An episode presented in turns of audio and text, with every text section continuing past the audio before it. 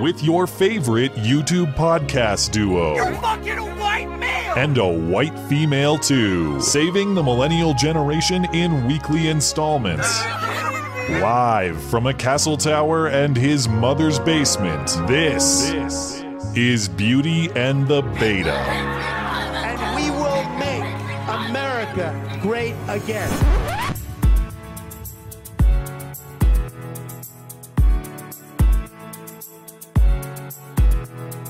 In congressional hearings, the minority party gets to select its own witnesses. Of all the people that Republicans could have selected, they picked Candace Owens. I don't know Miss Owens. I'm not going to characterize her. I'm going to let her own words do the talking. I'm going to play for you the first 30 seconds of a statement she made about Adolf Hitler. if Hitler just wanted to make Germany great and have things run well, okay, fine. Problem is, is that he wanted, he had dreams outside of Germany.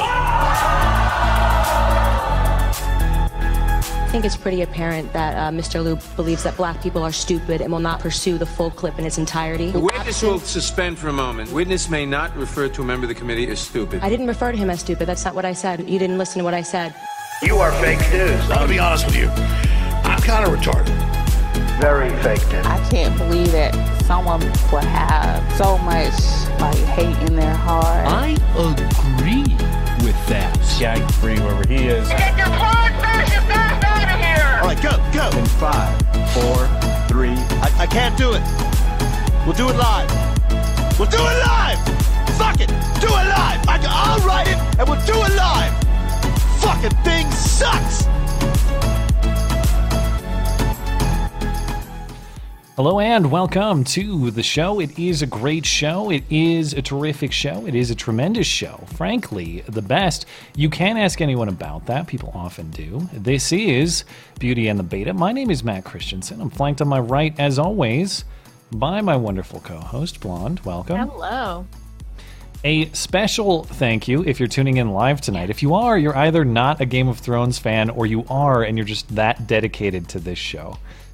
In which case, I would wonder why, but we appreciate your appreciation and your dedication. Either way, the show must go on because, of course, the news stops for nobody, not even the Starks or the Lannisters or the Targaryens. But I will be checking in as soon as we're offline. I don't know about you. Oh yeah. I'm going straight to the TV for that. Even though I think that show kind of sucks, I still watch it. Yeah. So uh, yeah, I mean, I, I've this is the most excited I've been for a TV show or movie since I don't know. I mean, I was excited for the new Star Wars movies, but they kind of disappointed. Anyway, uh, a lot of news to get through. So uh, man, it's we might even go long. We might have to strip some things from from everything we want to talk about tonight because there's so much. But Julian Assange gets arrested, and uh, of course, fierce debate results. Is he a villain? Is he a hero? Is he something in between? We'll discuss. Try to iron it out. Heard it in the intro there. Much discussed this week as well. Ted Lieu, Congressman Ted Lieu, tries to make Candace Owens the new face of Hitler. That was an interesting spectacle to behold. The Washington Post, the Washington Post reports a supposed White House plan to send illegals to sanctuary cities. And instead of denying, Trump just runs with it. And this is one of my favorite. I, I can't wait to see how this develops politically. I think this is a very smart political gamesmanship I agree. and I'm I'm fascinated to watch this show. Ilhan Omar says another thing people don't like, another stupid thing. She gets criticized, and now the criticism is supposedly incitement to violence against a progressive woman of color. Huh. So don't be critical of Ilhan Omar. Everything she says is just fine, otherwise you're inciting violence. Well, everything she said is just fine. So You're on team Ilhan this time? no, no. I did get I did get a chuckle out of it though, which I appreciated. Yeah, some people did some things. Ilhan Omar. William uh, William Barr, Attorney General William Barr, he sparks controversy, saying he believes the Trump campaign was spied upon in a story I I don't understand why everyone cares about. So we might not even discuss it at least at Yeah. length. This is stuff we already knew. Like as far as I'm concerned, there was no new information revealed. It but was maybe the I'm missing something. terminology spying, which he later clarified was um unauthorized surveillance. Potentially, like he's not even saying it with certainty. He's saying uh, it, it could have happened. I want to look into it. Uh, he it sounded pretty certain. Yeah. Uh, authorities arrest their suspect in the string of Louisiana black church burnings. And to close, we will examine the newly declared war for the planet of the clowns. Only one side can claim Honkler. Who will win? It's kind of like another Macho Man case. Is this Yeah. a, is this uh, expert level troll performance art, or is this real? You never know in clown world. Yeah. So we'll find out. And uh, we will take super chats on YouTube or Streamlabs in between topics, 10 bucks and up on the Sunday show because we are no good low down money grabbers. It's going to be all this and more in your favorite couple hours of listening material. Thanks for liking the show on YouTube. Thanks for giving us a review on Apple Podcasts. Thanks for supporting the show on mattchristiansenmedia.com. And thanks for emailing us. That's Beauty and the Beta at gmail.com. And remember, if you'd like some sweet deals from fellow listeners, we got that uh, page set up at mattchristiansenmedia.com slash deals. We got ammo from uh, Phoenix Ammunition. We got custom weapons engravings from Sonoran Defense Technologies. Very cool stuff. In fact, Sonoran even sent me uh, my very own MC engraved AK mag this week, which looks very cool. So if you're interested in that sort of stuff, check out the guys uh, at Phoenix Ammo and uh, at Sonoran Defense Technologies. Again, that's mattchristiansenmedia.com slash deals to find the information on that. But beyond that, we got some uh, some artwork. As I mentioned, it is Clown World. This from uh, from Soto. It's been a while since we've had us done up in such a way, so I appreciate that. It's a this is a I don't know what episode he got this from. This is throwback. This is back of the old artwork too. So he went way Yeah. back, or he had something on file to do it, something like that. The old days. Yeah. So thank you for the uh, Clown World artwork, Soto, Yeah. and then uh, a listener meetup in San Francisco. They're in the belly of the beast there in San Francisco, California. So it looks like So a pretty cool. good turnout. We got you know what eight people there, something about that. Uh, more In than San that. Francisco? Ten, it looks like. I can't count. There's a little Uh, lady tucked in back there. Yeah, no, this I I'm glad that the, I mean finding finding friends who like this show in San Francisco, I imagine, is quite the task. Right. So I'm glad that this uh, worked out. And I'm sorry about all the illegals that uh, Trump is going to send to San Francisco later this month. We'll see about that. We'll see if it happens or not. Anyway, glad you guys had a good uh, a good meetup. And of course, if you're interested in uh, meeting with listeners in your area, as I mention each and every week, there is a link in the description. Uh, you can put your contact information into the form, and then you can view the spreadsheet of all the other listeners who have done the same, and you guys can uh, coordinate on your own. And, and if you host these meetings and uh, they're successful, send us a picture like that one. We're happy to share it on the show. Last uh, piece of housekeeping before we move into some quicker stories here. Remember, we had Stream Me, and that died like the week after we started it because we're looking for a backup place to host the stream Right. in case YouTube decides to ban my live streaming abilities willy nilly, like they did a month or so ago. Uh, DLive.tv looks like the place to go. PewDiePie is streaming exclusively over there now, it sounds. So a lot of people have been letting us know, head over to DLive.tv. So I've done that. It's uh, dlive.tv slash ML Christiansen. Links in the description. We're not streaming there tonight because I want to test it on Wednesday to make sure everything's working fine and not, you know, we're not dealing with a bunch of technical difficulties on a Sunday show like we do on the Wednesday streams if you tune in. Uh, so we'll give it a test on Wednesday. Assuming everything goes fine, we'll be streaming each and every Sunday and Wednesday on dlive.tv as well. Again, that's dlive.tv slash ML Christiansen. Link in the description if you want a backup place to find the stream. This is kind of a, a first quick story. This is kind of a throwback reference because not everybody certainly has been watching us way back to the summer of 2016 True. when I guess we have to give a rundown on Daryl Lamont Jenkins, don't we? Hmm. Blonde and I went to the RNC, the Republican National Convention in Cleveland, and we were just walking around talking to people.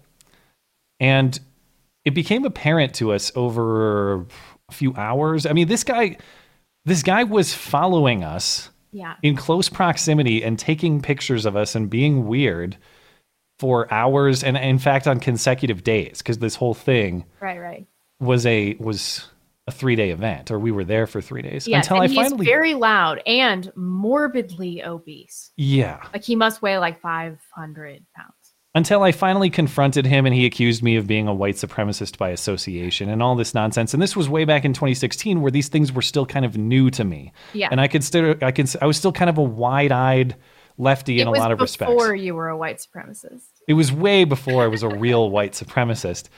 Anyway, uh, you'll you'll you'll remember Daryl Lamont Jenkins from that that, and you'll also remember him from, of course, accidentally showing a bunch of reporters his collection of white chick porn on his iPad when he was trying to expose James O'Keefe at an impromptu press conference at a at some sort of food court. Remember, this was held at a food Oh, court. Oh, I remember. I we did the back and forth jokes. That was one of my favorite bits we ever did about uh, Daryl Lamont Jenkins accidentally showing reporters his his porn collection at the food court. That is a thing that happened.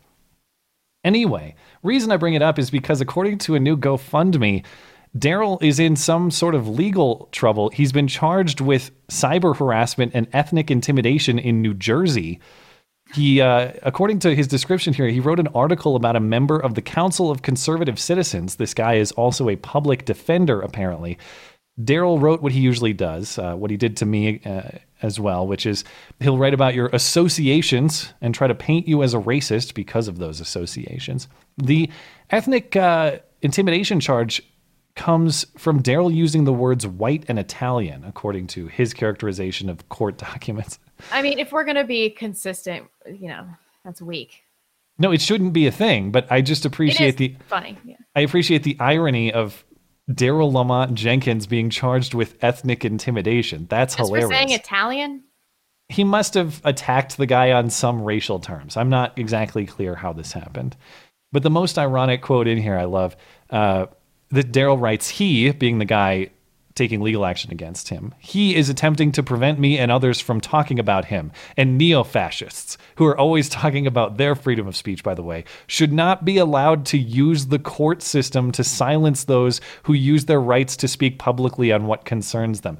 Yeah, Daryl, on this point, we agree. Maybe people should be allowed to voice their opinions freely without weird, gigantic, morbidly obese guys trying to intimidate them in close proximity. Remember, Daryl Lamont Jenkins threatened to my face to ruin my life. He said that I That's would right, regret yeah. that I would regret everything and that he would ruin me. Well, I'm still here, Daryl. Yeah. I'm waiting for you to ruin me. And by he the way, the clock's any ticking. power, even with all this media support. Like I think he has a documentary on the alt right on Netflix. Yeah, people have emailed me about it. And I don't know. It's just nobody watches this crap or believes it anymore. He just doesn't have any power. Well, the one thing I will say whenever a Daryl Lamont Jenkins story pops up is uh, congrats on still being alive. You have you have made it despite the odds. Uh, you're still alive. Uh, I, I'll I'll issue a congratulations where due there. It's really surprising. I think that when we talked about it the first time, we're like, this dude's got like a gear and then left. Tops. Yeah. Tops. Yeah. Hmm. But he's still he's still ticking. All right. Um, This is so embarrassing. okay, so this Maxine Waters story. Moving on. Uh, on Wednesday, Maxine Waters, uh, of course, she's the chair of the Financial Services Committee in the House these days. She hosted uh, bank executives asking them about various financial issues. At one point, she asked them what they are doing to help solve the student debt crisis, and all the bank CEOs say they don't do student loans until the, uh, I believe he's the J.P. Morgan Chase CEO. He he clues her in by saying, uh, "Yeah, the government took those over in 2010, so we don't we don't do those anymore." Listen to this exchange. This is hilarious. Today, there are more than 44 million Americans that owe this is student loan crisis, 1.56 trillion in student loan debt. Last month, this committee received testimony that last year 1 million student loan borrowers defaulted, which is on top of the 1 million borrowers who defaulted the year before. What are you guys doing to help us with the student loan debt? Who would like to answer first? Mr. Moynihan, Big Bank. Uh, we stopped making student loans in 2007 or so. Oh, so you don't do it anymore. Mr. Corbat? We exited student lending in 2009. Mr. Dimon? When the government took over student lending in 2010 or so, we stopped doing all student lending. Uh, thank you. What about small business? Uh, you mentioned that you were making loans to small businesses. Okay. So, so to give you a clearer understanding on what's being discussed here, uh, or what the law in question is. Congress under Obama ended the old program whereby private lenders received a federal subsidy for making government government guaranteed student loans. Instead, the Department of Education took over uh, the program to lend directly. This is in 2010. So banks can continue to make private non guaranteed loans, but of course, those are generally more expensive. And so, as a practical matter, the government makes pretty much 100% of these student loans. Now, here's the kicker for a decade You- now. For a decade, and you would think the chair of the Financial Services Committee should know that regardless, but Maxine Waters herself voted for this Oh. bill. God. They were all They- trying not to laugh. How mortifying. Yeah. So I just, whenever, and I know that's not necessarily our audience, but to to anybody out there who might hear this or people you talk to for our audience members, people who believe that government is God and, and the cure all, remember moments like this. One, these government officials don't solve problems when they take things over, as evidence here. You take it over, and Maxine Waters, 10 years later, is still saying, We got massive problems. What are you guys doing about it? Well, we're not involved anymore because you run it. Yeah. Uh, two, they still blame other people for the problems when they run the show. And three, the dirty little secret, they don't actually even know what they're talking about, even when they at least approved. Maybe she didn't help craft the policy, but she affirmatively approved it in her official capacity as a member of Congress. They don't know what they're talking about. These people can't save you. How That's the reality. Do you think this is general low IQ shit, or do you think that she's old and senile and legitimately forgot that she was involved in this? Uh, take your pick. I don't really care what the explanation is because they're all awful. You know, I don't necessarily blame someone for not knowing everything. It's like, okay, if you're on the financial services committee and you don't know a specific thing, like remember when she said uh, Putin invaded Korea or something? remember when she said that one? That's pretty like- bad. It's like, all right, you know, that's not necessarily specific to your role. It's a weird mistake. She chairs the financial services committee. This is not an area that she should be totally unfamiliar with. Uh, so yeah, th- these people don't know anything. They can't save you. Don't trust them. Speaking of people not to trust, uh, Congressman Eric Swalwell of mandatory assault weapon buyback and sol- uh, solved the resulting civil war with nukes fame. Remember him? Uh, he announced he's running for president on Stephen Colbert's show, and then he released a, an announcement video on YouTube. Didn't go very well, but this is this is what he had to say on uh, Colbert's show. You've been very critical of Donald Trump as you, as you have been tonight, but in the past you've called him a wrecking ball, you called him a Russian agent. Uh, you're a congressman. Um, what can you do to try to fix what you see as wrong with this country? I've already done a lot, but I can do more. I talk to kids who sit in their classroom afraid that they'll be the next victim of gun violence. And they see Washington doing nothing about it after the moments of silence. And they see lawmakers who love their guns more than they love our kids. And none of that Ah. is going to change until we get a leader who is willing to go big on the issues we take on, be bold in the solutions we offer, and do good in the way that we govern. I'm ready to solve these problems. I'm running for president of the United States. That's official. How many times do you Totally think he rehearsed? Yeah. uh, anyway, he released a similar announcement video on YouTube, and good lord, the uh, the response: eighty-seven up, four point six k down for "Go Big, Be Bold, Do Good" from Swalwell for America. Um, to the point he made that I saw you kind of cringe at. I, good lord, saying that the, these these lawmakers love their guns more than they love children. Well, you know, a lot of people like to protect their their families, their property, their lives with guns. You know, just like your life is protected with guns, Congressman. So Yeah, what's his security situation? it's so stupid. It's such a bad faith argument. And if you you want to take bad faith arguments that, by the way, are credible, I could say that he wants to make our most precious resource, our children, helpless and defenseless at the hands of evil.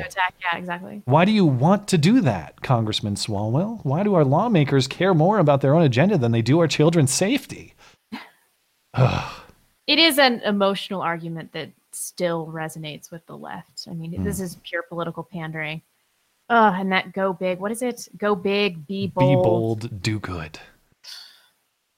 By which you mean, yeah, forcibly confiscate uh, Yeah. people's property, prosecute those who resist, and nuke nuke the ones who uh, who double down and hide all their weapons. We got to talk about the announcement video. Are we going to show that? Oh, I didn't I didn't prep it. Did you? Was there something you wanted to say about Well, it? I, I mean, it was really cringy, but I was surprised that he he actually comes from a conservative family, right? I don't know. I, I didn't pay that much attention to the video. There's I like just little clip of downvoted it and left. And they're like, "Well, we had several kids, and we raised them all the same. I don't know how he turned out to be a Democrat." Huh. Like, wow, how did he turn out to be a Democrat? What happened here? right.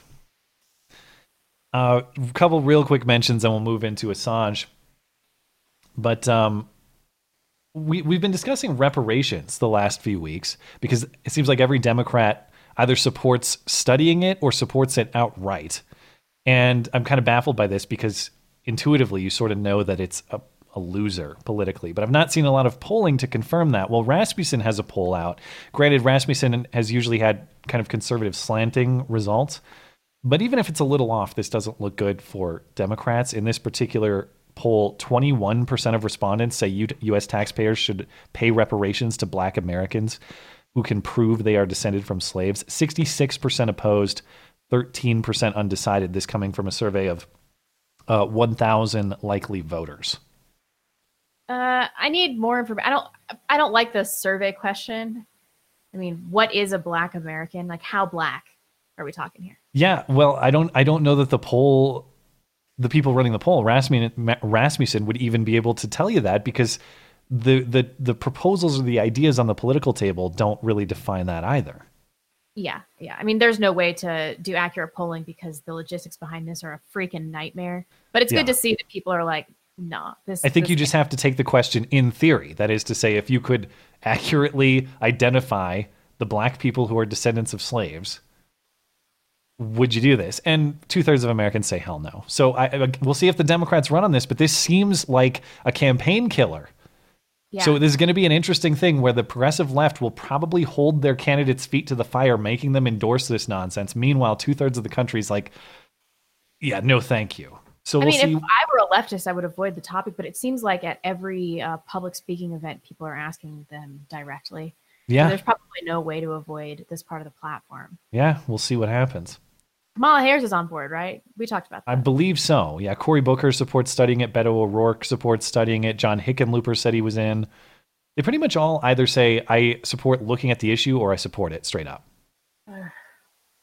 Lastly, uh, in the ongoing saga of Jussie Smollett, the city of Chicago has filed that lawsuit we mentioned against Jesse for the cost of overtime of the uh, police investigating that same $130,000 bill they asked him for previously. They're now suing for. City attorneys um, say in the suit, quote, the defendant knew his attackers and orchestrated the purported attack himself. Later, when police confronted him with the evidence, he still refused to disclose his involvement. So we'll get to watch this develop. Uh, I guess my question about this is why didn't they go after the full cost of the police investigation? Uh, is there some stipulation that means they can only that he's only uh, accountable for the overtime? I mean, it was a massive amount of police resources doing their regular job. Wasn't it a week of like twelve detectives? Yeah, it was a lot. And and to your point, why if the whole thing is bunk, why should I consider overtime any worse than regular hours Right, right. what about this? the opportunity cost of other crimes that went uninvestigated so they could do this horse shit? Yeah. uh, it just doesn't seem like it's enough of a punitive. Yeah, 130 grand. That's just nothing. They're going to spend all of that money just on legal fees. We'll see if it happens. But uh, we'll get to the, the big topic of the week if you're ready, which is, of course, the um, the arrest of Julian Assange, and uh, to discuss basically what's happening here in the debate about Assange and WikiLeaks. I figure it's it's best to start by backing up and just refreshing our memory about who Assange is, what WikiLeaks is, some of the how we got to here, basically, how we got to him being extracted from the Ecuadorian embassy. So if you can catch us up, go for I it. mean, first, I want to point out that WikiLeaks, uh, nothing they've released has ever proven to be fake. Uh, they haven't had to issue any retractions. Their their uh, accuracy is is tremendous in, as far as reporting is concerned. So they've released tons and tons of leaks. We all we all know most of them, but for these purposes, um, I think the big things we should talk about are Bradley Manning in the 2016, which we talked Yeah. about at length um, when these things happened. Not Bradley Manning, but 2016. So in 2010, uh, WikiLeaks published a series of three mega leaks using information passed to them by by Chelsea Manning. I hate saying that. Then Bradley, Manning. Then Bradley, yeah. Yeah. Um, and he leaked more than 700,000 classified documents in a Lady Gaga CD case, remember? Oh, I don't remember that detail. It was Lady Gaga. Yeah, let me know Interesting. Okay. um, related to the wars in Iraq and Afghanistan, uh, hundreds of thousands of diplomatic cables from U.S. embassies, hundreds of thousands of army reports, and the one that everybody remembers the most damaging um, for the U.S. was this video called uh, "Collateral Murder." It was footage of an unarmed Iraqi civilian, a few unarmed Iraqi civilians, Hmm. and two Reuters journalists being gunned down by American Apache helicopters. So. Hmm. And then in 2016, we all remember what was in the WikiLeaks. Uh, I don't even know what was the most damaging. The Donna Brazile stuff was terrible. All the Podesta stuff was crippling, creepy.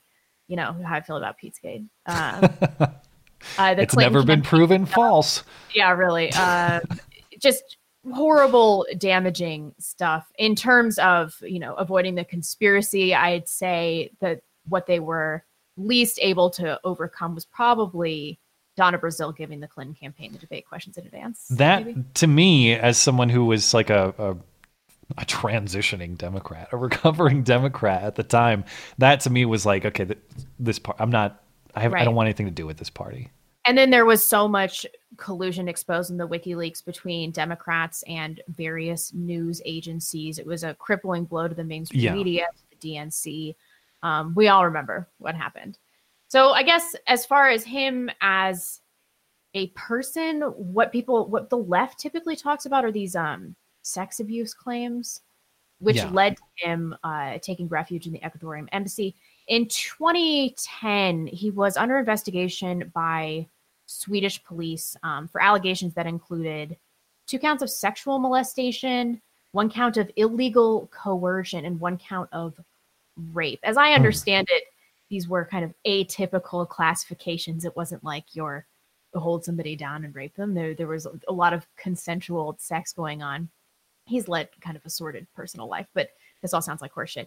Um, they were eventually dropped because of statute of limitations violations, but he uh, went to the Ecuadorian embassy to seek asylum and avoid extradition to Sweden. Um, and those charges have since been dropped. So he's been there since 2010. Or 2012, right? It's been like Uh, seven Oh, years. yeah. It was 2012. 2010 was when the allegations surfaced. yeah, yeah.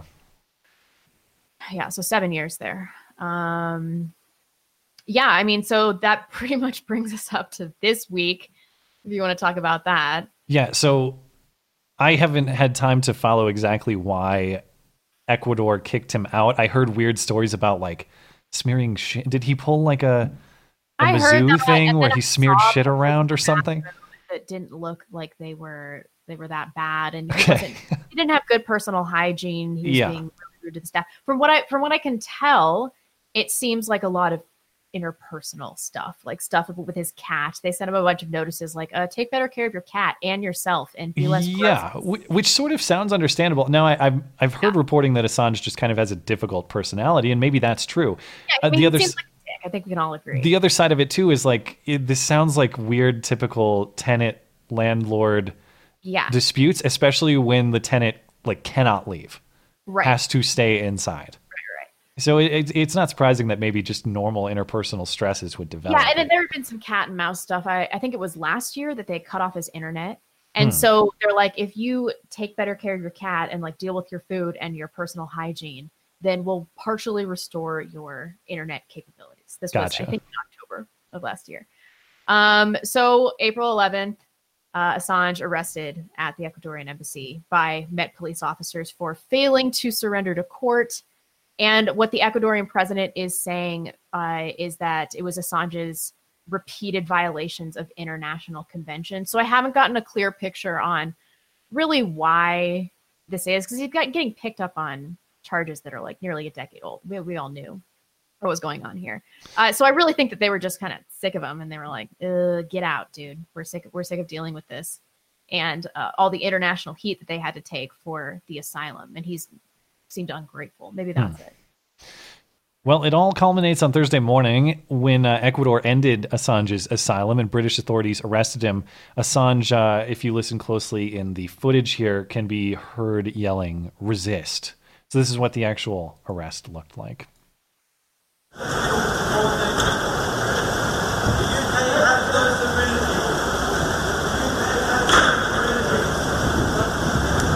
Resist. UK resist. No worries.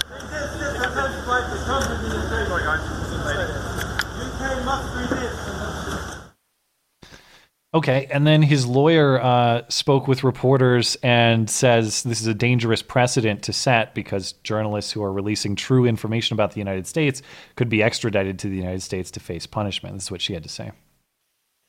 Sets a dangerous precedent for all media organisations and journalists in Europe and elsewhere around the world. This precedent means that any journalist can be extradited for prosecution in the United States for having published truthful information about the United States. I've just been with Mr. Assange in the police cells. He wants to thank all of his supporters for their ongoing support, and he said, I told you so. Now, as far as uh, Assange's detainment, he is reportedly confined to a cell at Belmarsh Prison in southeast London. Apparently, this is a very large facility. According to the editor in chief uh, over at WikiLeaks, this actually is in some regards better than the embassy. Assange will get medical care for a shoulder problem and dental care, which he has not been able to receive in the time that he's been in the Ooh, embassy. seven years, apparently. no dental care. Yikes. Apparently, yeah. So um, some things, I guess, to his benefit, although of course, uh, overall imprisonment would not would not be that. But just some things to know. I mean, that's kind of what he's experienced so far is akin to imprisonment in some ways. I'm, I'm not saying it's exactly the same. And I think it's clearly taken its toll on his physical well-being and on his Yeah. mental. I mean, he looks like a like he's totally deranged. And people he had- likened him to Saddam Hussein being pulled out of that hole yeah, in Iraq. seven years virtually in solitary confinement. I, I mean, that's rough. That's rough. So where it stands now, of course, there are several requests for extradition from the UK. So um, this could go one of many ways. More than 70 British lawmakers have urged the government to extradite him to Sweden if prosecutors reopen the rape allegation case against him there. Ah, Assa- can they do that? I, I don't know. Apparently, this is what the British lawmakers are saying, though. I, if- I, I mean, if, if a case is d- dismissed because of statutory violations in the United States, I don't think that you can reopen it. I don't know the the nuances of the law. This is just what the lawmakers are saying. So it's it would seem that's a possibility, though. Assange's father is urging the Australian government to bring him home. I, you know, I don't have any inside information. I would speculate that's a long shot. Why would they just send him home? Right. Because I don't think Australia wants him for any legal purposes. It's just that his dad wants him there. And then, of course, the U.S. has also made an extradition request to the U.K. pursuant to a federal indictment, which we will describe momentarily. Uh, whatever happens, though, reports say, uh, report that I read said, "quote The extradition process is not swift." And Assange could appeal several several times if decisions go against him. It's expected that it will take a year or longer for him to be sent to the United States or possibly to Sweden, even if he ultimately loses in court. So don't expect resolution to this anytime soon. But as far as the U.S.'s case against Assange, Really there quick, is a question about what his lawyer said? Uh, uh, sure. She was talking about uh, how we're going to treat people that have published true information and i think that's a really interesting point unless you want to get to this later but but how are we going to treat people that reported on on wikileaks in general wouldn't the treatment have to be the same You would think so, and that's I think that's partially why the indictment against Assange in the U.S. at least is so carefully crafted. Now, if I'm a prosecutor in the U.S., I would say, listen, this doesn't set any precedent for such a thing. The fact of the matter is, we're not prosecuting Assange for publishing information. We're prosecuting Assange for being complicit in a hacking scheme against the United States Department of Defense. So there's the, the federal indictment here on your screen against Assange alleges, you know, exactly that, that Assange assisted then Bradley, now Chelsea Manning, in cracking a password on Defense Department computers. The indictment claims that the portion of the password Manning gave to Assange to crack was stored um, was stored as has as a value, basically in a computer file that was accessible by users with only administrative level privileges, which Manning did not have. Manning used software to access the computer file and obtain the portion of the password provided to Assange. The indictment also claims in 2010, this is before enter. So the timing here is kind of weird. Before entering into this alleged password cracking agreement, Manning told Assange that he was, quote, throwing everything he had at Assange now.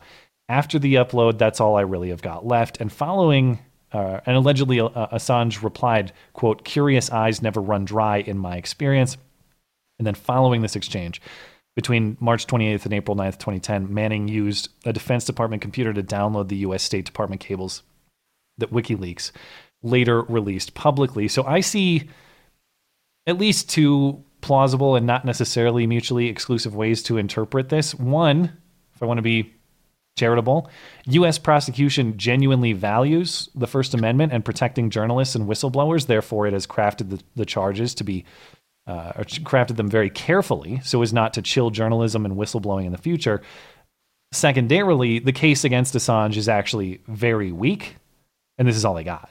Yeah, I mean, I think the maximum penalty on this is just five years. It's, Right. It's it's basically nothing. And this is a, a nine year old accusation. They've known this for nearly a decade. Um, I just think that this is punitive because everybody's embarrassed about the revelations of the deep state. Hmm. And then there's another way to be cynical too. That is to say that perhaps additional charges will be brought later. This Yeah. is just, uh, I don't know, some kind of fake out for purposes. I don't know. Put on your tinfoil hat. Think about it in whatever creative ways you want. Um, but I wanted to talk about some of the cases, some of the pieces of the case for Assange and some of the ca- pieces of the case against Assange, because I, people I've been listening to have been all over the place. I've heard everything from Assange is the greatest hero of our time to Assange is a garbage human Yeah, who and deserves I'm to hearing rot it from in the jail left for and life. the right, which is yeah. really interesting. I'm hearing people on the right be like, "He's a straight up Russian agent." I'm like, Yes. what is happening? This is clown world. So the case for Assange, this is what his lawyer was getting at. Listen, Assange is just a publisher. This case would make publishing leaked information is what journalists do, even if the way it was leaked is unethical or illegal. So unless you can prove that Assange participated in the leaking himself, what he's doing here is no different than any other journalist who commonly does the same thing. Think about how many leaks get reported in the U.S. press all the time, whether it's the Russia investigation or from the from the uh, White House inner circle or whatever else. Leaks get published all the time. Sometimes they're classified in nature. The question is, did you obtain them illegally or not? Um, you mentioned this earlier, but I'll reiterate. As far as I'm aware, never any false information from Julian Assange or WikiLeaks. Uh, If if there is, I'll, I'll correct the record. But and of course, that doesn't make it ethically right. Well, but I think that we can surmise at this point that they had to be attained illegally. If they're what, what kind of sure. legal avenue could possibly have been taken? But that doesn't mean that Assange participated in the illegal, in the actual illegal leaking itself. But what are the implications of being on the receiving end of something that it was clearly obtained illegally? I don't. I, there's nothing that can be done in that case. Just because the material was stolen doesn't make you responsible for it. That makes Right. the the thief responsible. for I guess that is at the heart of the question. Yeah, and of course it gets gray because did, we'll talk about this later. Did Assange participate in the the the stealing, or did he merely encourage it? In some cases, it seems clear that he probably encouraged it. That's a little gray. Mhm. That's tough to to decipher. Um, but again, as far as I'm aware, false information is not coming out of WikiLeaks. That doesn't make it ethically right, but it does mean that the truth has value. Um, I, I'm just to reiterate: if you don't like the leaks, you go after the leakers. So it's not the responsibility of news outlets or even individuals like Assange to lock down classified information. That's the government's job. If the government is mad about leaked information, it should blame itself and punish the leakers. And then lastly, um, there are a few there are a few cases which I'll mention in a bit, but by and large, it's difficult to show that Assange actually harmed people. That's an argument that's based more on effect than principle, and that's why I list it last. But it's tough to name actual negative effects that have resulted because of Assange's leaks. There's possibility for it, and I'll get to that in a moment. But as far as actual consequences, there are a few very minor examples. The question is, do those outweigh the benefit of the truth revealed? Now, the Right. case and of course, it depends on whether or not Seth Rich was an informant. So Right. Yeah. Uh, the case against Assange, uh, of course, if he's a hacker or a spy, if he aided in hacking or or spying, that's different than simply publishing information given to him. Um, that's now working to intrude. That's not just reporting on what people give you. Um, at a minimum, as I mentioned, it appears that he was encouraging Manning, which itself is ethically gray. I think there are different. I think there are plenty valid uh, competing ways to interpret that type of a scenario. Um, of course, WikiLeaks uh, critics will allege has have, uh, has been sloppy with redaction and privacy issues. On several occasions, WikiLeaks released uh, or WikiLeaks' releases have failed to redact sensitive personal information. Uh, they did this with the Manning leaks, uh, though it should be noted that uh, so they released these unredacted. It should be noted that the Guardian inadvertently did it first by publishing the passphrase for a file that was still online. Whoops. I mentioned the I mentioned the effects previously. This did have some effects. Uh, this caused the relocation of an Ethiopian journalist who had to leave his country, and the U.S. government said it had to relocate several sources. Uh, WikiLeaks also published the identities and information of ICE employees last summer. You'll recall. It is unclear to what extent Assange was actually involved, if at all, because of course he's been in the Ecuadorian embassy with intermittent connectivity. So I know that it's kind of fudging to say that WikiLeaks and Assange are the same under such circumstances, but I'm going to try to treat I'm going to treat them as kind of the same entity. Whether that's you know, admittedly that's not entirely fair, but that's that's what I'm going with here. Um, I liked this this criticism, which I actually think I personally think is bunk, but I'll read it anyway. This from the Washington Post, the kind of uh, Assange is is not a real journalist type criticism.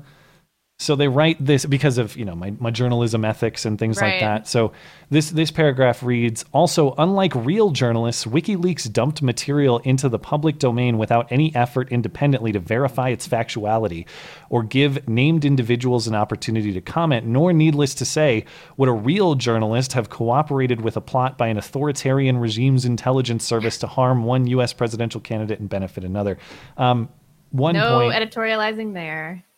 As though the Washington Post has a real journalism track record with independently verifying things like Christine Blasey Ford's testimony, which of course they revealed. But to the broader point, if Assange is so sloppy with verifying, why has everything he's released been correct? Uh, yeah, and as far as verifying his sources, I think that we can all agree it's a different situation when you're receiving highly classified documents from an unnamed source. There Hmm. is no source verification for the outside world. Yeah. That that can't be done. He has to protect his sources. Um, and then of course there's the irony here of Washington Post talking about journalistic integrity. Of course. That doesn't mean they're wrong. It just means that it is, uh, there's some irony there. Um, and then the, the lastly, the, the criticism that you touched on briefly. Apparently, Assange is an agent of um, of Russia because the intelligence community says so. So it's alleged that Julian Assange is a Russian agent because he supported Russian espionage efforts, of course, to interfere with the 2016 election. The evidence, or at least a description of the evidence that I've been able to identify, is a communication trail between Russia and WikiLeaks. This allegation uh, says that blaming Seth Rich as the source of the DNC emails is to cover his own trail. That is the theory there. That's not tinfoil at all. Critics, uh, critics who buy this theory also point to Assange's previous employment at RT. Uh, I would also note the last thing I would note uh, is that it's it's not as though WikiLeaks has never harmed Russia or, or worked against Right. Russia. There was a 2017 release called Spy Files Russia, which uh, offered details on how Moscow uses state surveillance to spy uh, on internet and cell phone users. So I'm not a subscriber to this Russian agent theory, but No, uh, real if the evidence tinfoil. shows it, I'll I'll happily follow. maybe our stance on Trump or on, our stance on Assange is to kind of uh, revitalize the Mueller Russian conspiracy because that did Hmm. the release of the Mueller report did so much damage to that. Real Tim. Yeah, but maybe yeah, it's a way to double down, basically. Hmm. Uh, anyway, as far I mean, as I'm my hearing it on the right a lot. Did you want to um you want to have your final conclusion, or I'll go first? I mean, I'm conflicted about this. I understand the necessity of having deeply guarded state secrets. Uh, that's essential for every government. But um, the people also have a right to know if their government is deeply corrupt and if it's not uh, operating by constitutional standards or democratic standards, like like we discovered. And he did so much good for us. I don't think Trump would be president if it wasn't for WikiLeaks. You can thank Julian Assange and uh, Anthony Weiner, of course, Yeah. for Yeah, accidentally really. saving America. Um, yeah. so of course I'm conflicted about it, and you know my judgment is a little bit colored because I do find him like deeply unlikable, and I Hmm. kind of think he's a piece of shit in in his personal life. Uh, but that's irrelevant. I mean, I was totally mortified when I heard Trump this week say, you know, um, WikiLeaks, it's not my thing. I don't know anything about Assange. It's like y- you have no loyalty if you don't see. Of course, he does see. We heard him talk about on the campaign trail ad nauseum. Um, WikiLeaks. I love yeah, I WikiLeaks. love I, didn't hear this newest comment. I got to check it out. it was just appalling to me. It's I, I'm like, God, you, you he should be out there saying like, we'll we'll pardon him if we have to. Yeah, we'll see how this develops if he ever even gets extradited here, which I assume has Which- to happen first. I don't think that's gonna happen. We'll see. Uh, I think we're basically on the same page here. To me, it, Yeah. it comes down to the fundamental question is Assange a publisher or is he a hacker or a spy or maybe some combination of the two? But if, it, if, if it's proven, if it can be conclusively demonstrated that he has hacked or spied or even really actively encouraged people to do that for his own benefit, then I'm much less sympathetic. But I've not seen the evidence of him actively participating in the hacking yet to my satisfaction. If the evidence comes out, I'm certainly open to it. Leaks themselves are not Assange's fault or doing unless that can be proven. I think you got to blame the leaker for that. Leaks get published all the time, of course, for good reason, and that does go in all political directions. Um, and so I, I, I'm uncomfortable with punishing a publisher of the leaker if you cannot demonstrate that Right. that publisher, in fact, participated in the leaking itself. And I recognize, of course, that there may be privacy and security concerns with some of Assange's potential methods and releases. And I wish he would be more mindful of that. That is to say, all this personal information that's been released as part of Manning's releases and the ICE releases, it'd be nice to get a little more control of that. That said, if I have to err on one side, if I have to be wrong on one side of this, I would rather be on the side of a little too much More truth available than truth available, than yeah. too little. So that's why you can count me mostly as the facts stand now, as and I understand them. I'm I'm mostly on the team Assange side, but there's a lot of relevant information that still needs to be to be uncovered.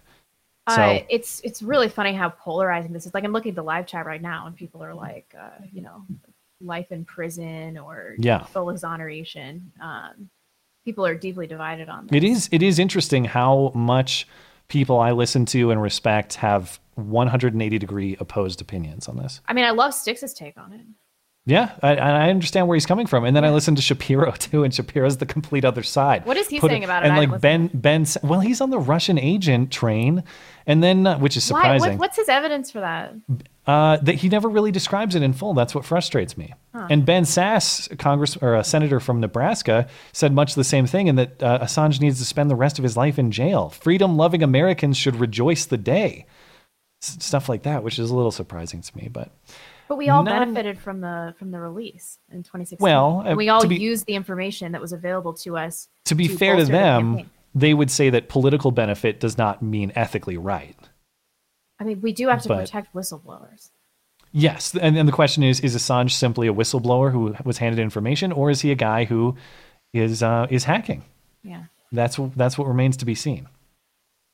Anyway, uh, Hillary returned, the the one lady who was punished the most by Julian Yeah, Assange. really. I said there wasn't much of a negative effect earlier. Uh, of course, I should consider Hillary Clinton when making that statement because if anyone suffered the negative effects of Julian Assange's leaks, it would be Hillary Clinton.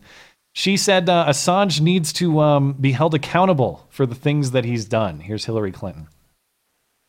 have some familiarity with the work of Mr. Assange. I, I do, I do. I Couldn't mean, happen to a nicer guy, is my view, but He skipped bail in the UK. You know, Sweden had those charges, which have been dropped um, in uh, the last several years. But the bottom line is, uh, he has to answer for what he ha- is, has done, at least as it's been charged.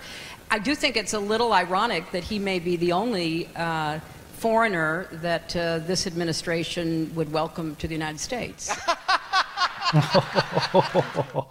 Zing got him. Yes. Okay. Uh, Trump, we need more immigration than ever. And Hillary says uh, Assange is the only foreigner Trump Right. would welcome. All right. Good one, Hillary. Anyway, I'm just glad you're not president of the United States after all of this. so just take a moment to enjoy whatever, whether it was right or wrong. I'm going to enjoy the moment that that lady's not president of the United States. Um, one thing is for sure, though, as complicated as this case is, and as much as I can understand people on both sides of it, you can't support or oppose Assange based on whether you like the content of his leaks or not. And Bill Maher apparently is doing exactly that. On Friday's show, Bill Maher said Assange used to be cool, but then he helped Trump, so now he's a Russian agent. Listen to this. Maybe you're kind of picking up where Julian Assange was before he went bad, because we used to like him. You know, he used to really be doing a good, a service, and then something happened. I guess his hatred for Hillary Clinton maybe is what turned him basically into someone who was a Russian uh, aide, really, and uh, somebody who helped Trump get elected. Now, he just got out of the embassy, but it's not going to be good for him. Um, wh- why didn't Mueller get to him? I mean, it seems like he knows a lot, that whole thing with Roger Stone and WikiLeaks. Uh, why couldn't Mueller have gone after him? Yeah, why couldn't Mueller have gone after him when he did, in fact, indict several Russian nationals in this scheme? Maybe it's because there is no case. Dude, maybe that's why. I get so frustrated with this. It's just presumed that these things are, in fact, true, and then they ask, well, why was it that investigators couldn't f- find information to substantiate it then? Because it's not true. Yeah. Probably. Again, if information comes out to correct the record, I'll happily adjust my opinion. But th- this stuff is is is fairy tale delusion to me. Whatever. I don't think anything's going to happen for, at a minimum, many, many months, probably several years. No, we'll be talking about this next year, I'm sure. We might be talking about this after the 2020 election. Because everybody wants them, I guess. Yeah.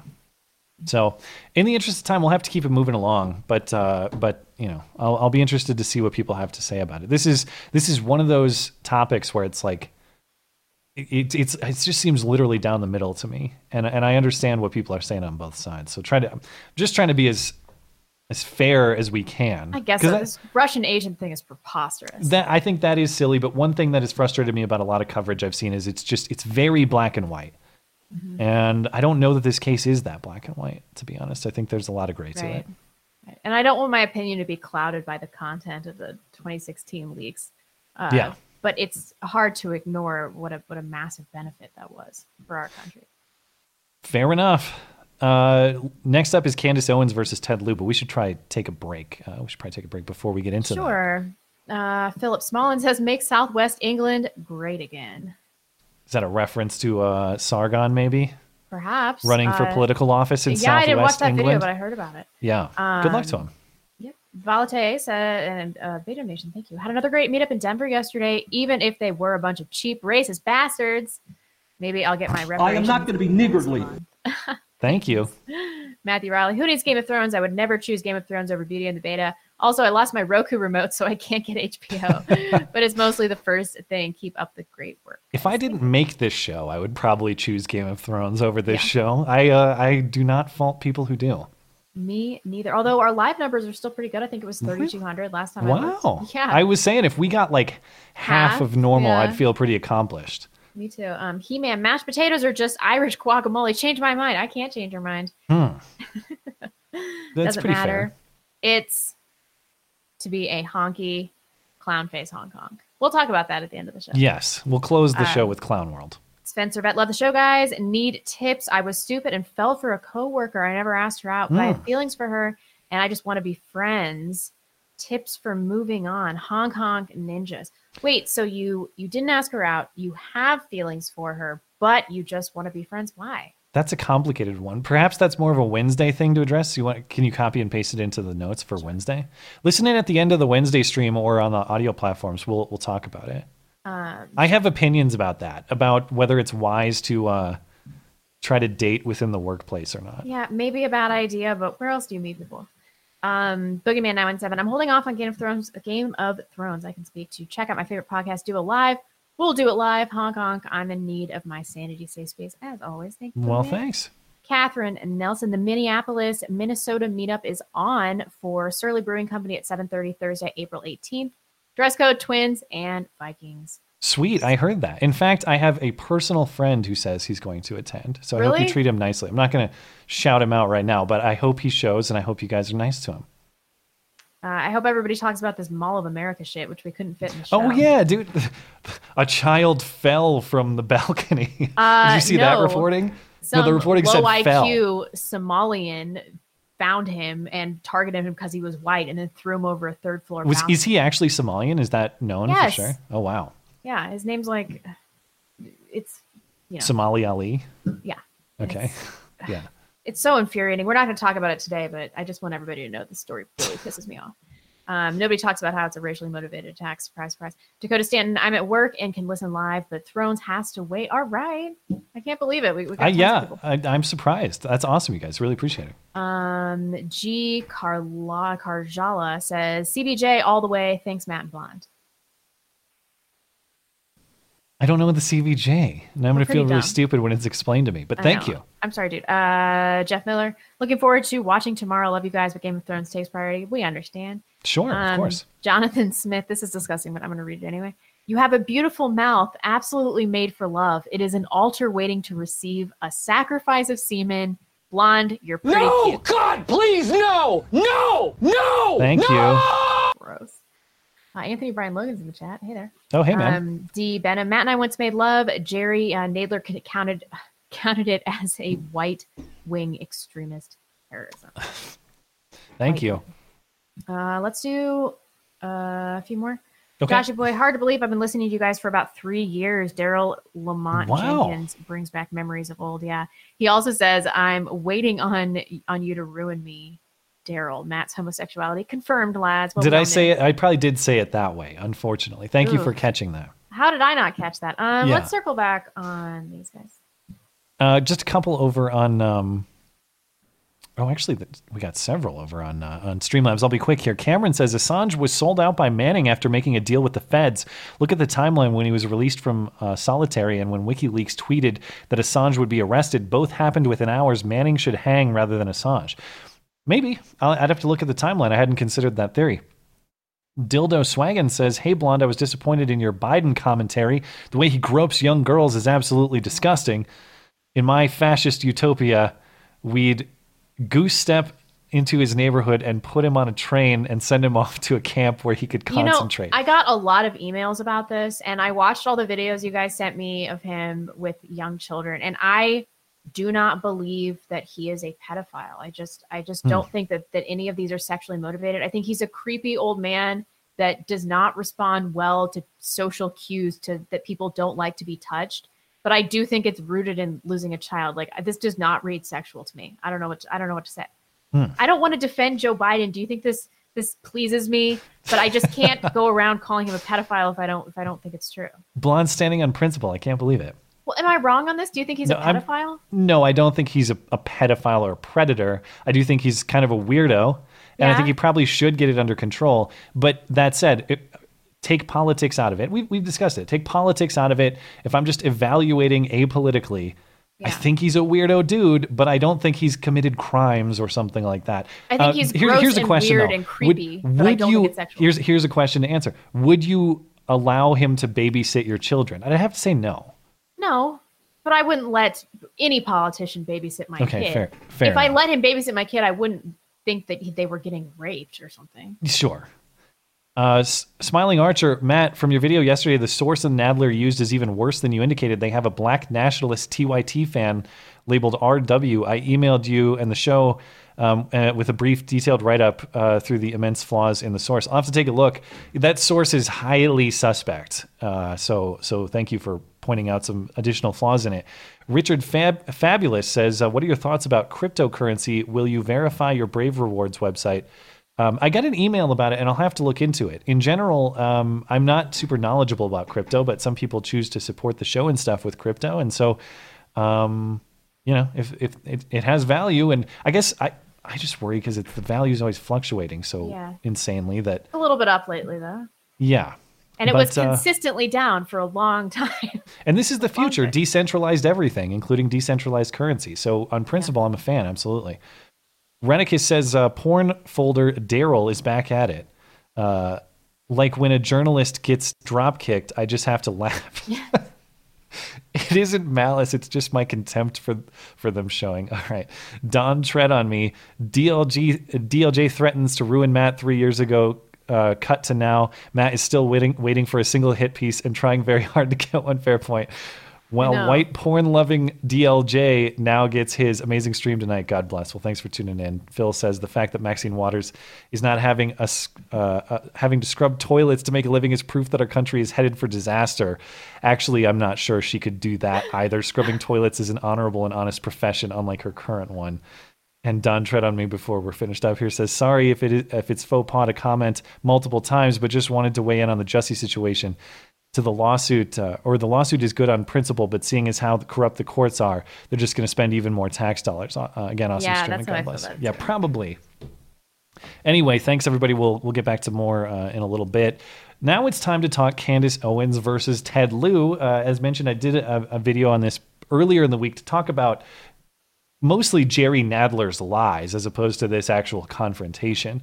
But this confrontation was pretty viral this week. On Tuesday, the House Judiciary Committee held this hearing on the supposed rise of white nationalism and hate crimes, and each party called several witnesses to testify. Committee Republicans selected Candace Owens.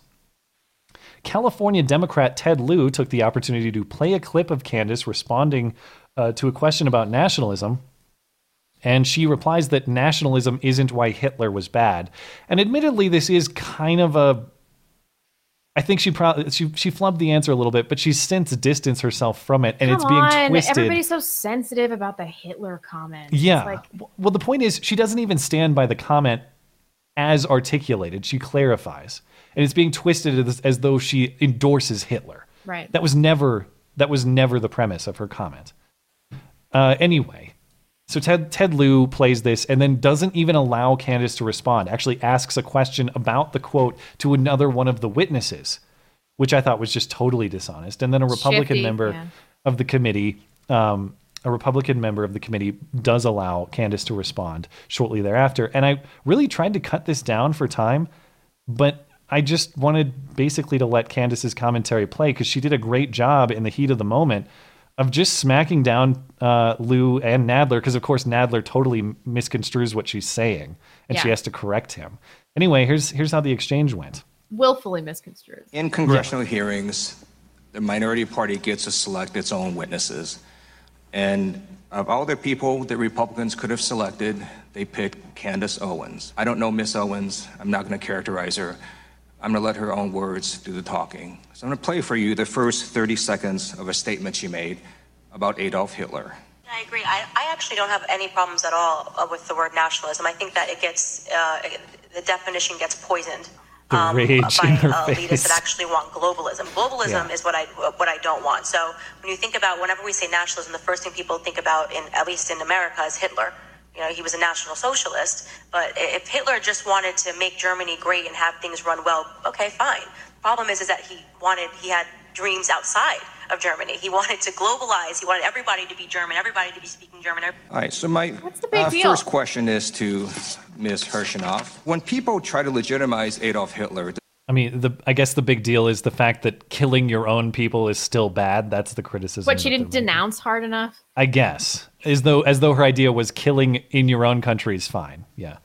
Anyway, um, you'll notice Ted Lieu just, as I said, he just asks a question to another one of the witnesses instead of allowing Candace to respond. does that feed into white nationalist ideology? It does, Mr. Lieu. I know that uh, Ms. Owens distanced herself from those comments later, but we expressed great concern over the original comments. Great, thank you. Thank you. Uh, Ms. Owen, uh, Ms. Owens, I'm sorry. We just started recording. Um, would you like time to respond to that? Yes, um, I think it's pretty apparent that uh, Mr. Lieu believes that black people are stupid and will not uh, pursue the full clip in its entirety.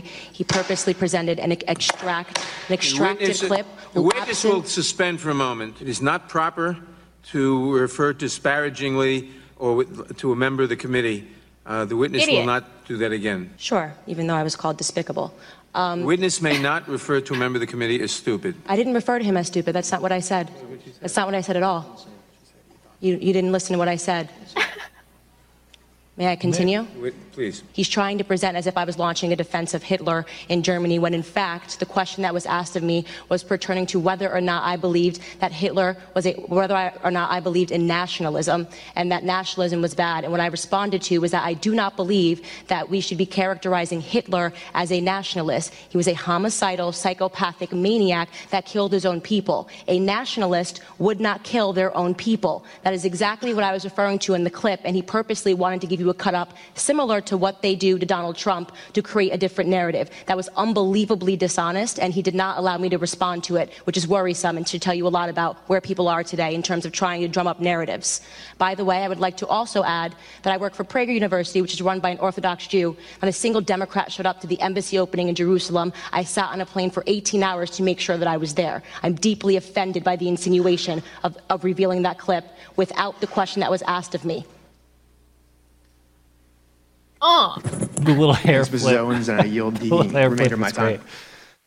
I mean, all I can all I can say honestly is is slow clap. I think she handled that very well. But uh, but again, given the pressure of that situation, I read some statements from Candace about how she wasn't even sure she wanted to do this, both because she knew this was going to be a partisan charade, which it was, but also just because of you know that you're going to be grilled in a high pressure situation like that Yeah. unfairly. She she foresaw this coming and she went to do it anyway. I got a lot of respect for that. And then when the pressure was on in the moment, she did not. Uh, I mean, she rose to the occasion. That's tough.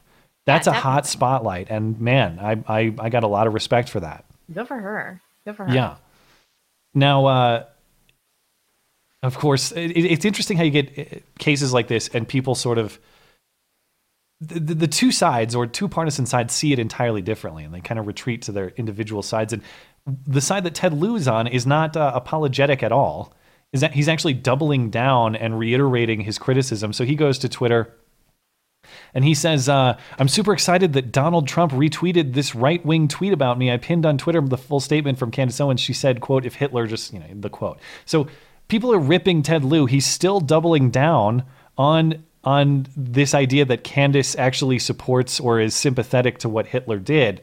Not only that, but he Ted Lieu retweeted Newsweek's coverage, which this is up there for worst tweet of the year, I would say. Newsweek's coverage that is uh, regarding Donald Trump Jr. The headline, or at least the tweet, Donald Trump Jr. praises Candace Owens for her defense of Hitler comments. This is uh, this is in reference to Donald Trump Jr. tweeting out, "quote Wow, well done, Candace Owens. Great to see someone call out the Dems on their purposeful manipulation of facts for their narrative. Since the media runs with anything they say." Um, and is the marketing wing of the DNC. They aren't used to getting called out on their repeated BS. So, to recap, Candace didn't defend Hitler, doesn't necessarily stand by the comments as articulated. She clarifies her position. And and three, Don Jr. didn't praise her for defending Hitler. That's not the reason that he praised her. I fail to see why this is this is so controversial. Anyway, if Hitler just wanted to make Germany great and have things run well, okay, fine. She's proposing an alternative reality. Uh, where he didn't k- kill a bunch of people. Yeah, I I, I fail to see how this is condoning Hitler. I, it, she just didn't denounce hard enough. Let's all call this what it is. Yeah. Eh, insanity. Anyway, this tweet got ratioed, and the most like responses are actually from Don Jr. laughing at the ratio, and Candace Owens talking about uh, t- saying it's libel, basically. Um, so yeah, I mean, I, I don't have that much to say about it. People have talked this to death, and I think Candace really speaks for herself. I just, I like I said, I, I just got to say, good job. You you Yeah. showed up in a high pressure moment. You really stuck it to people who are trying to skew things in exactly the way you're describing. I don't think anybody could have done it better. Uh, yeah, totally. And if I were a black conservative, I've got to say it would be impossible for me to avoid pulling the race card. I, I just Hmm. think that I wouldn't be able to avoid it. Like in that situation like that, being like, you know, well, I'm a black conservative. I, I just don't think I could resist Hmm. the impervious cloak of minority power. I, I kind of envy. Well, it. I think she is playing on that a little bit. I saw some coverage in Breitbart, and I don't. I, maybe she's trolling, maybe she's not. But she was accusing Jerry Nadler, the committee chair, of having racial bias because he didn't give her enough time to submit her prepared testimony. Yeah, and she kind of did it with the Prager U thing too. I guess. I, I think some of that is tongue in cheek from Candace. Some of it may be sincere. It's hard to tell in the written form because I didn't get to hear her actually say it. But some of it reads to me like she's taking those Democratic talking points and and turning them on them. Which again, I'll say, good. I'm glad to see that. Glad to see them live by their own standards. Really? What about those principles? that but they're setting the principles they're just living by the principles so i'm not i'm not sympathetic to jerry nadler and company if they if they die on their own swords if they're the ones who set up the swords you know granted i don't want to live in the world of their swords that's the point so maybe they'll learn the lesson and stop setting them up everywhere okay this uh, i mentioned this at the top of the show i'm excited to talk about it because this is one of my favorite political developments in quite some time Yeah. so on uh, ear- earlier in this week, the Washington Post releases this report that Trump had proposed releasing detained illegal immigrants into sanctuary cities. And initially in the week, it was reported that this was just an idea floated around. It never really went anywhere, and then it got dropped. Catch me up to speed on what that said. Well, it had been proposed twice. The Trump administration had proposed transporting detained immigrants to sanctuary cities twice in the last six months. Once in November, as uh, which which migrant caravan was that? And I don't even. It's hard to remember. So the been so biggest one that everyone was talking about, maybe? Yeah, and then again in February, which was the standoff during the shutdown. Mm-hmm. Um, and I guess uh, White House officials uh, first broached the plan on November 16th email asking officials at several agencies whether members of the caravan could be arrested at the border and then bused to small and mid-sized sanctuary Yeah. cities. Uh, places where local authorities have refused to hand over illegal immigrants, immigrants for deportation. Um, but the White House statement this week said this was just a suggestion that was floated and rejected, which ended any further discussion. So they're kind of saying like this wasn't a serious suggestion. I think Until- it probably was. Let me see if I can get the page reloaded here. Until Trump comes out and says, yeah, this actually is serious. Yeah. Uh, so he tweets on Friday. He says, uh, due to the fact that Democrats are unwilling to change our very dangerous immigration laws, we are indeed, as reported, giving strong considerations to placing illegal immigrants in sanctuary cities only. The radical left always seems to uh, have an open borders, open arms policy, so this this should make them very happy. Trump explained further on Friday at the conclusion of an event about 5G wireless technology. This is what that sounded like. Mr. President, can you tell us your plans about sanctuary cities and illegal migrants that you tweeted about? Well, you know, the people that are putting sanctuary cities where they're not even wanted, because as you know, in California and other places, a lot of communities want to get out of sanctuary cities. They don't want them, but uh, they always seem to have open arms. So uh, we are uh, looking at the possibility, strongly looking at, to be honest with you, we'll give them to the sanctuary cities maybe to take care of if that's the way they want it because we can only hold them under the current law for 20 days we could fix that in so fast if the democrats would agree but if they don't agree we might as well do what they always say they want we'll bring them to sanctuary city areas and uh, let that particular area take care of it whether it's a state or whatever it might be california certainly is always saying oh we want more people and they want more people in their sanctuary cities, well, we'll give them more people. We can give them a lot. We can give them an unlimited supply. And let's see if they're so happy. They say we have open arms. They're always saying they have open arms. Let's see if they have open arms. Right? Okay, and what's great about this uh, is the fact that it, it gets it forces the Democrats to admit one of two things. One is either they don't actually want um, illegals uh, in their city, or you know they have to go along with this. Uh, they can admit that they do and go along with this, I suppose, but then they face the high likelihood of retaliation from their constituents. That is Yeah. to say, I don't think this is going to work out too well if it were actually implemented. Um, but but it's fun to watch the Democrats squirm a little bit. That's why I like this show so much. So Nancy Pelosi comes out and and says that she doesn't support this and it's just political posturing and whatnot.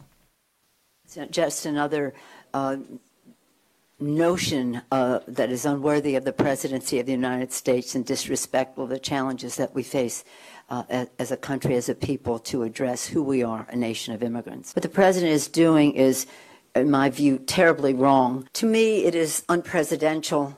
We have serious work to do. What is his purpose in tweeting? I don't know. But our purpose is working together to get the job done for the American people. And really not to inflame, but to unify. Right? That was meaningless.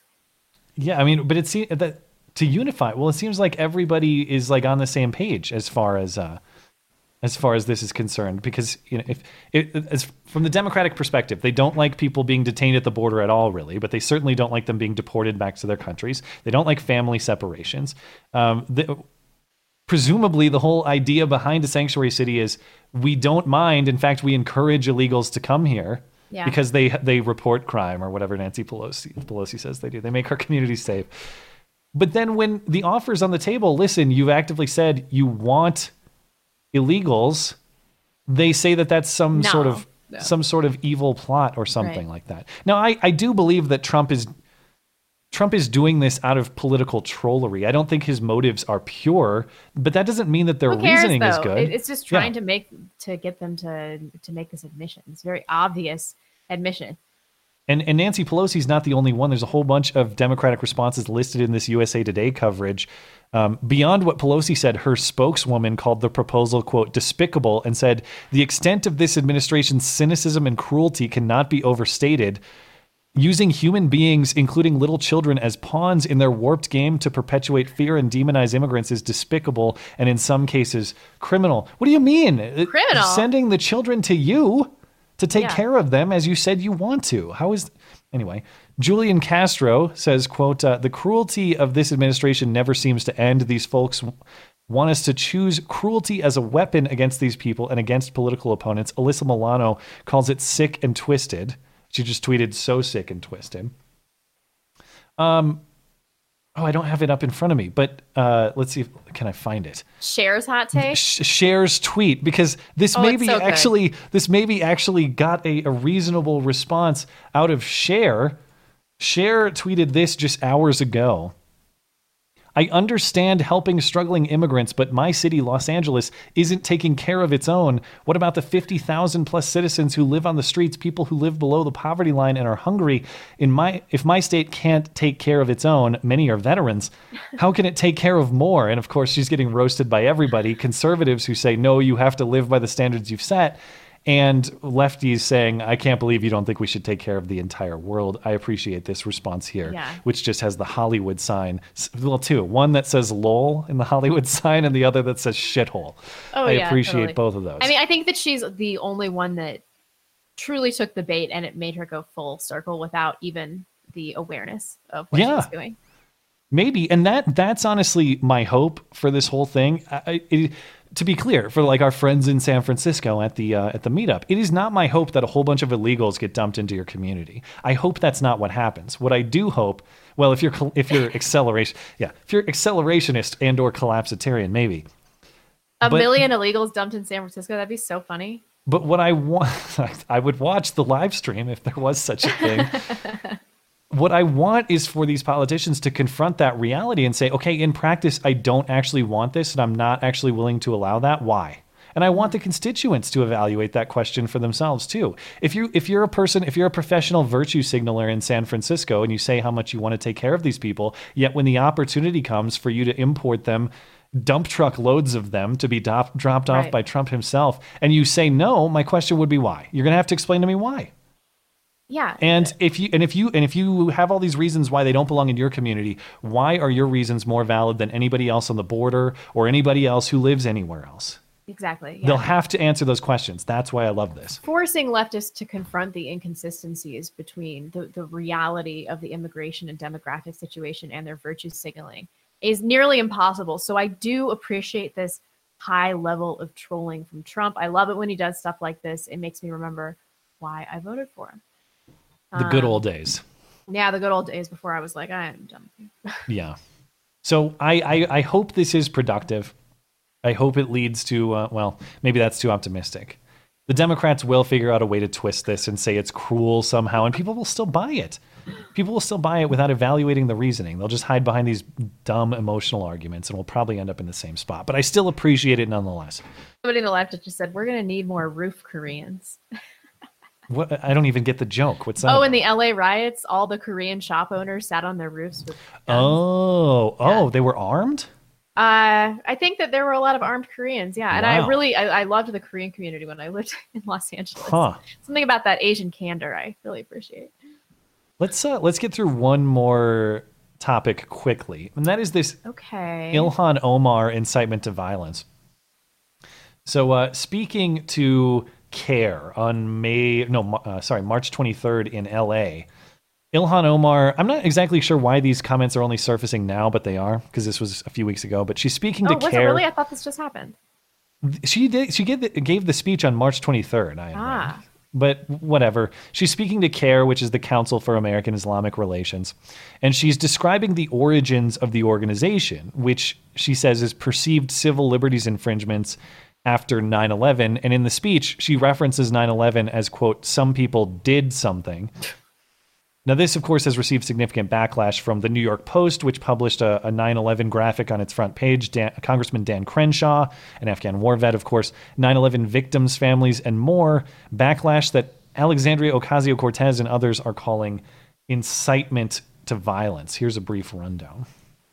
Omar under fire again after telling the Council on American Islamic Relations, known as CAIR, that the worst terror attack on American soil was, quote, some people did something. CAIR was founded after 9 11 because they recognized that some people did something and that all of us were starting to lose access to our civil liberties. Now, growing backlash. In the New York Post, and this from Republican Congressman and Afghanistan veteran Dan Crenshaw. It is not some people who did something. It's, it's terrorists who killed almost 3,000 Americans, and we should talk about it that way. Some Democrats supporting Omar. We are getting to the level where, the, where this is an incitement of violence against progressive women of color. But the father of Jimmy Riches, a firefighter who died on 9 11, is outraged. I think that she, we owe an apology to the 9 11 families and to the American public for her stupid comments. Now, of course, Trump himself uh, responded to this because this is how else we get to the incitement to violence. I, I, believe AOC was referring simply to like the New York Post cover and stuff there. That simply simple pictures of 9/11. Did she mean Can- against the Muslim community? She did say progressive women of color. That- yes. All right. Presumably that would include her. I, I guess I don't know. Anyway, Trump takes the opportunity to post a tweet with a video that contrasts Ilhan Omar's comments with images of 9/11. As of this recording, as of this stream, it's the pinned tweet on his account. It's like the feature tweet. That's what uh, this is what that looks like. CAIR was founded after 9 11 because they recognized that some people did something So you have no idea right, right Oh, now. there's another one. Another plane just hit. some people did something. Oh my goodness, there is smoke pouring out of the Pentagon. Some people did something. It just flew straight into it.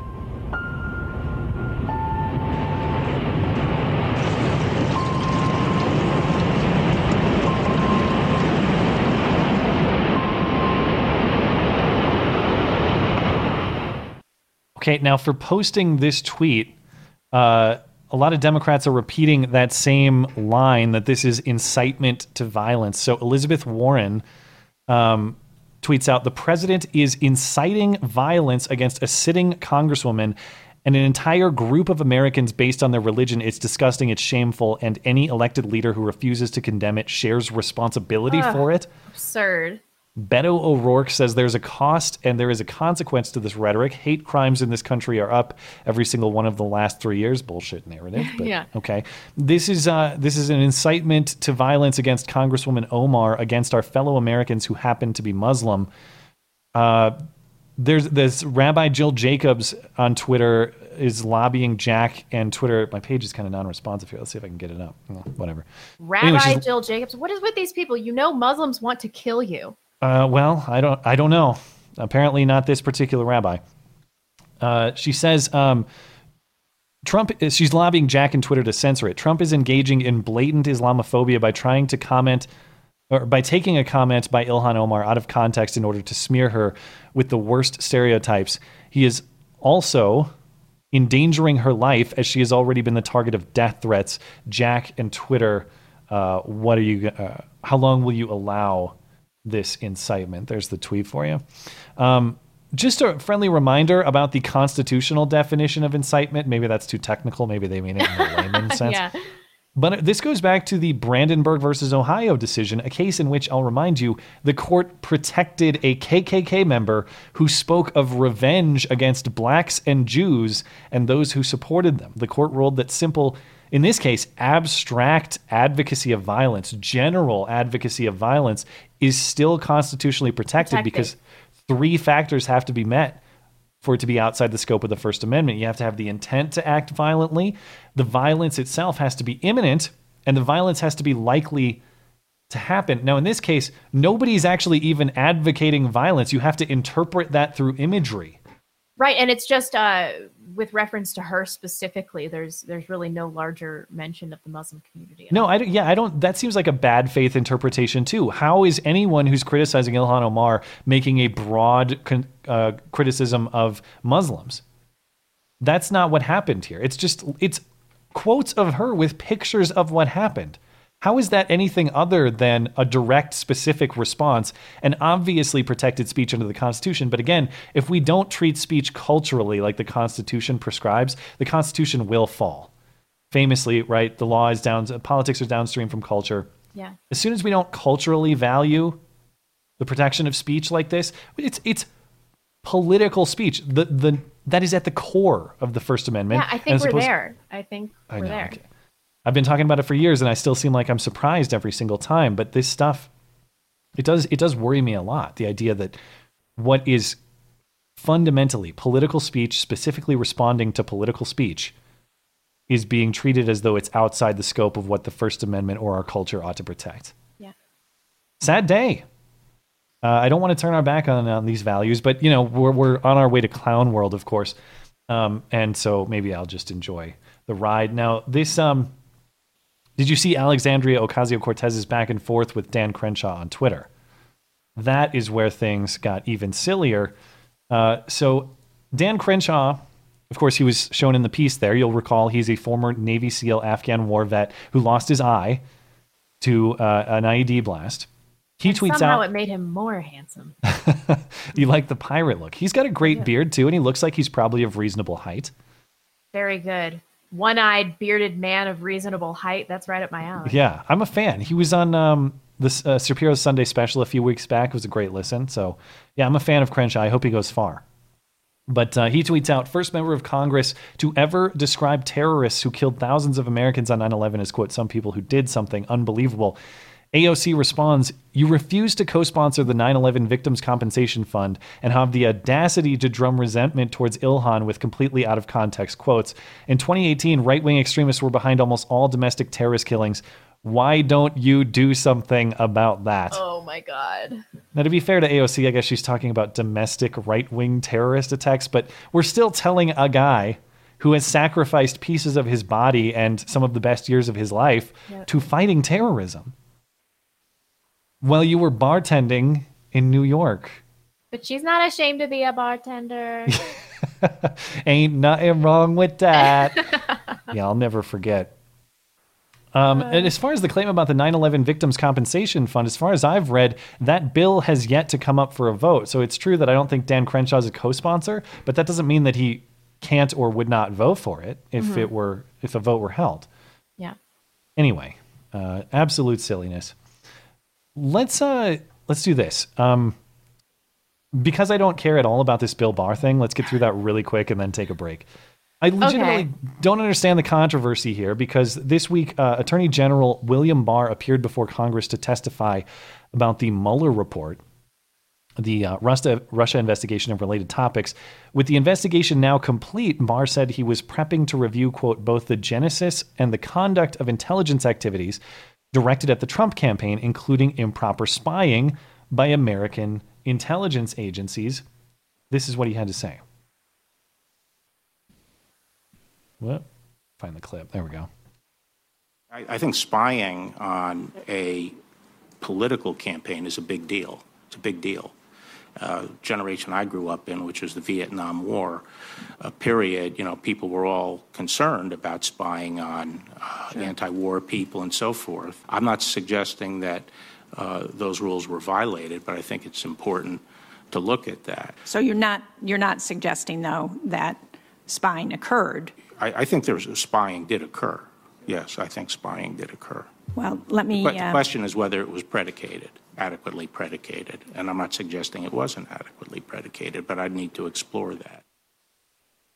Okay, and then everybody jumps on this, and to me, no new information was revealed. Uh, You're saying maybe it's the term spying. Yeah, I think so. I mean, he was later asked to clarify and then called it unauthorized surveillance, but it's the use of the term spy that got everybody to jump all over this. No new information um, Yeah. was given. This shouldn't I mean, be a surprise to anybody at this point. I mean, my God. To just to recap, we know Carter Page was surveilled, former Trump campaign staffer. Papadopoulos has sort of claimed before that he may have been. His lawyer has denied that, but we do know Papadopoulos is also mentioned in the FISA warrant against Page. At bare minimum, there was surveillance of Page. Democrats in the media play this very technically and say that Page was surveilled after leaving the Trump campaign. But come on, I mean, all Barr is saying here is that listen, there's there's smoke. I don't necessarily know for sure, but it's something I want to look at to see if there's fire.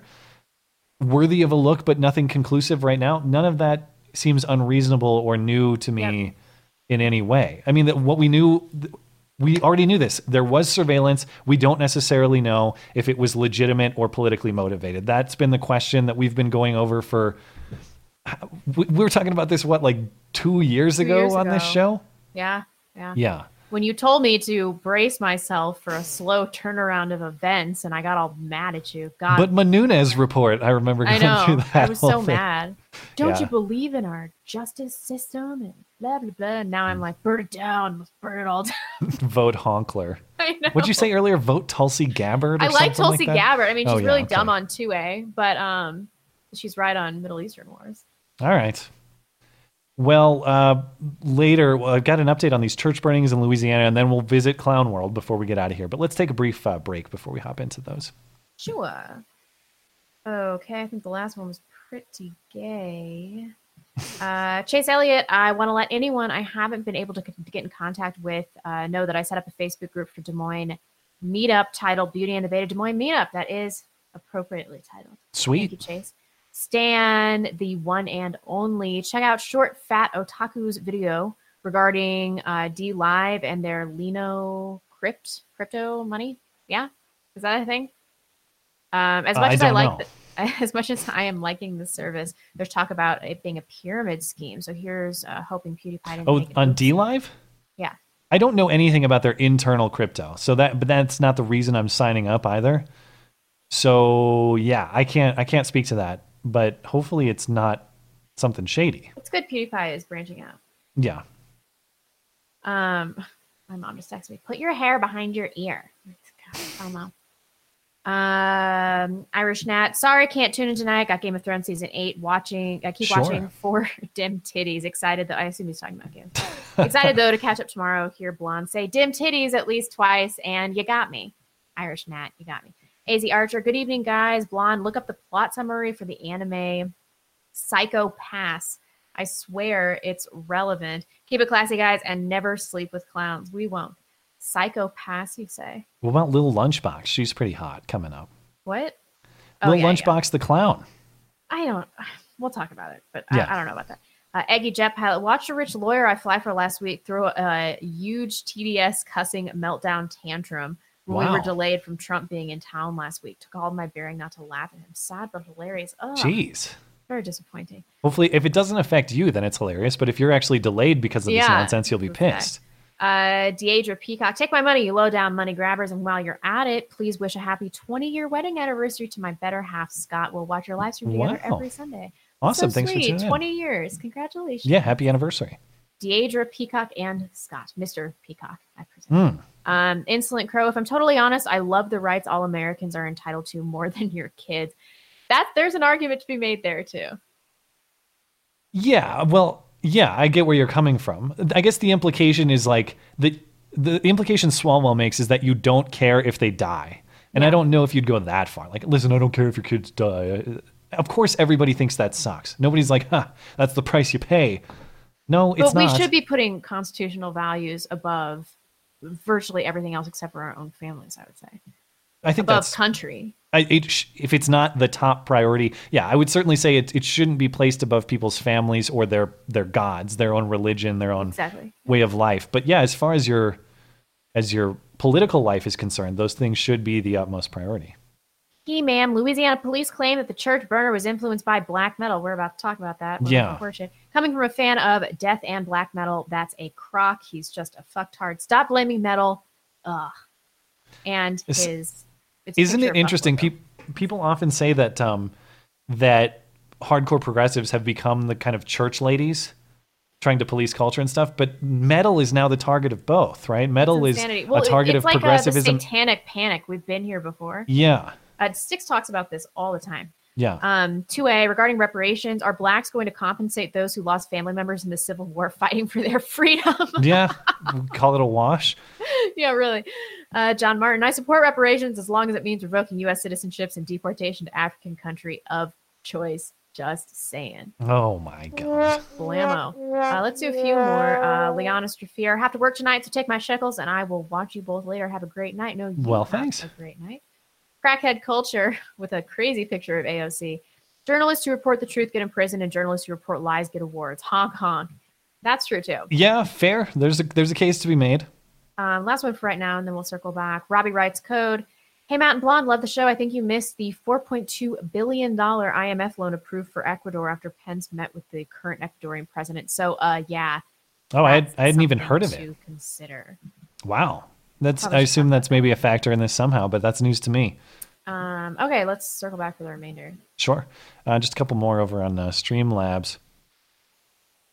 Uh, Matthew says, I have a friend who works at the Mall of America. He claims that his store and possibly others are threatening termination if they comment on the incident. I can't Really? verify that claim, but I do trust him, and I'll have uh, him email in with more info if he can. Yeah, if he if he's willing to do that, I'd of course protect his his identity. I'd be curious to hear about it. If you know why they can't true. talk about it? Because it's clearly racially motivated.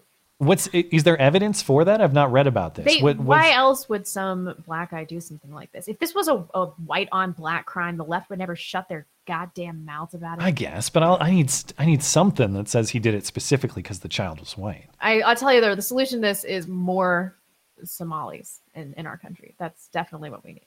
Sounds- At Mall of about right. America, especially. Diversity is our strength.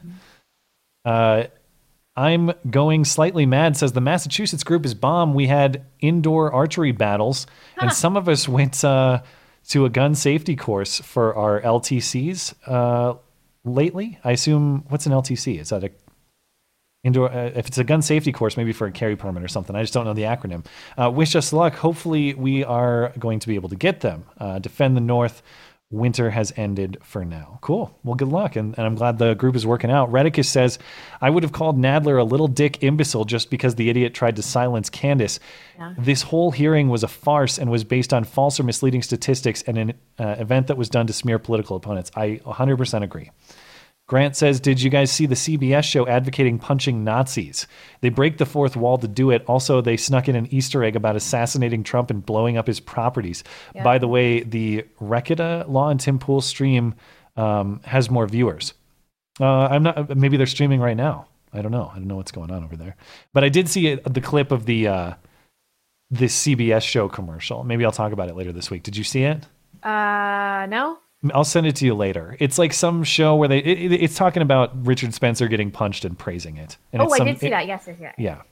Um, Redicus sorry, says- a lively debate with the live chat about whether or not this guy was Somalian, which he was.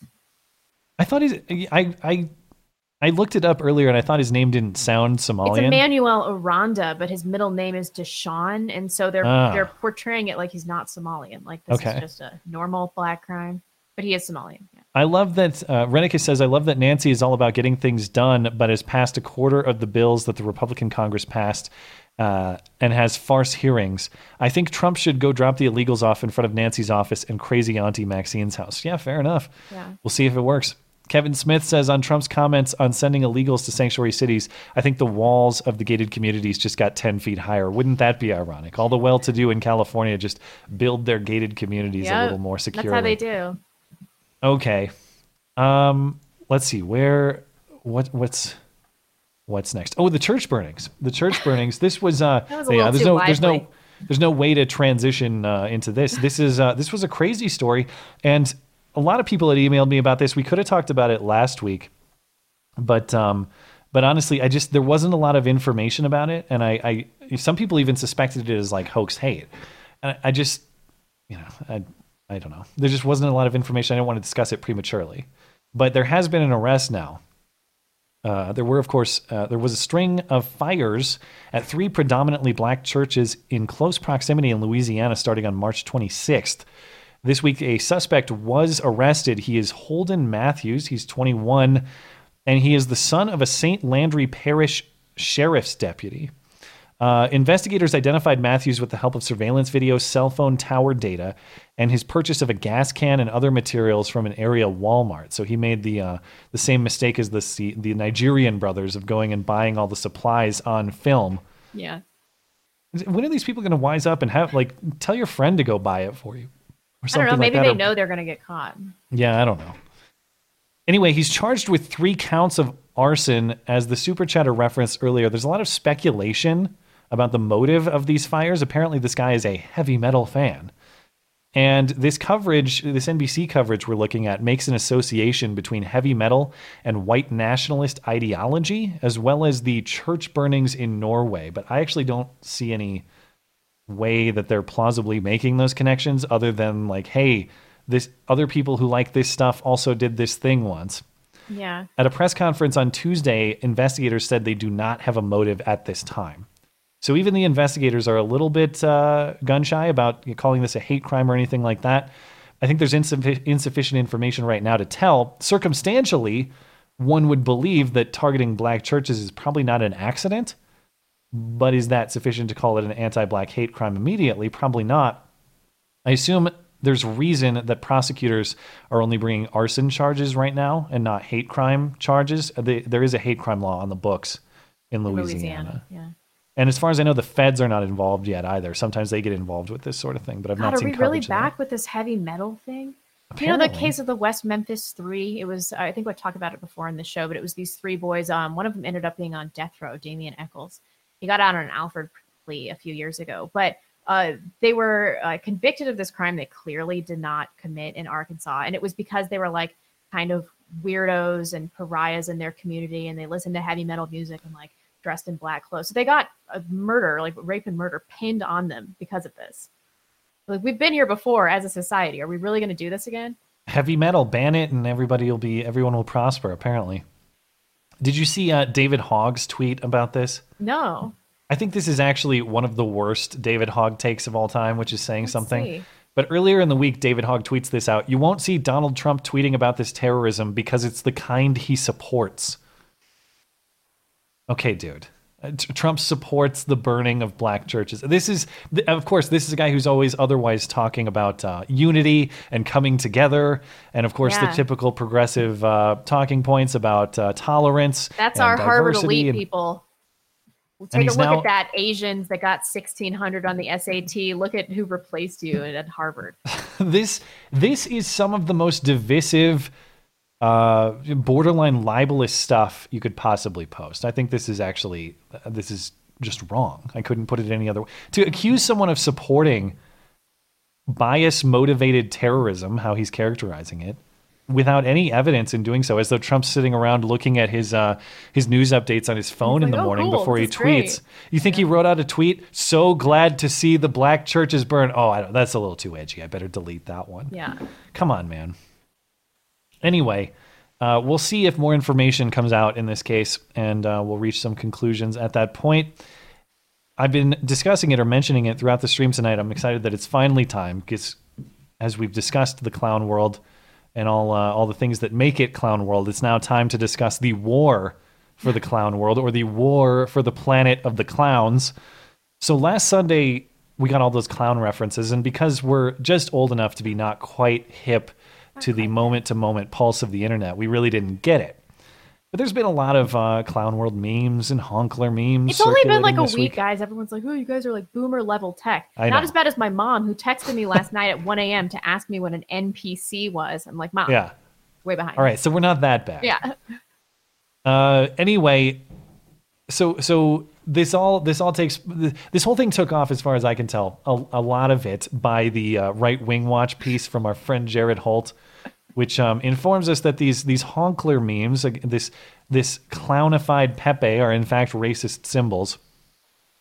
And the idea of the meme here, as you've heard a lot of people reference tonight, is is just the idea of being honk pilled. This is sort of comedic comedic accelerationism or comedic collapsitarianism. That is, you're resigned to the doom of the world, but you're committed to to enjoying the show and laughing at it Right. as it all burns down. So I'm going to call it like optimistic collapsitarianism or comedic collapsitarianism. I like it. I like it.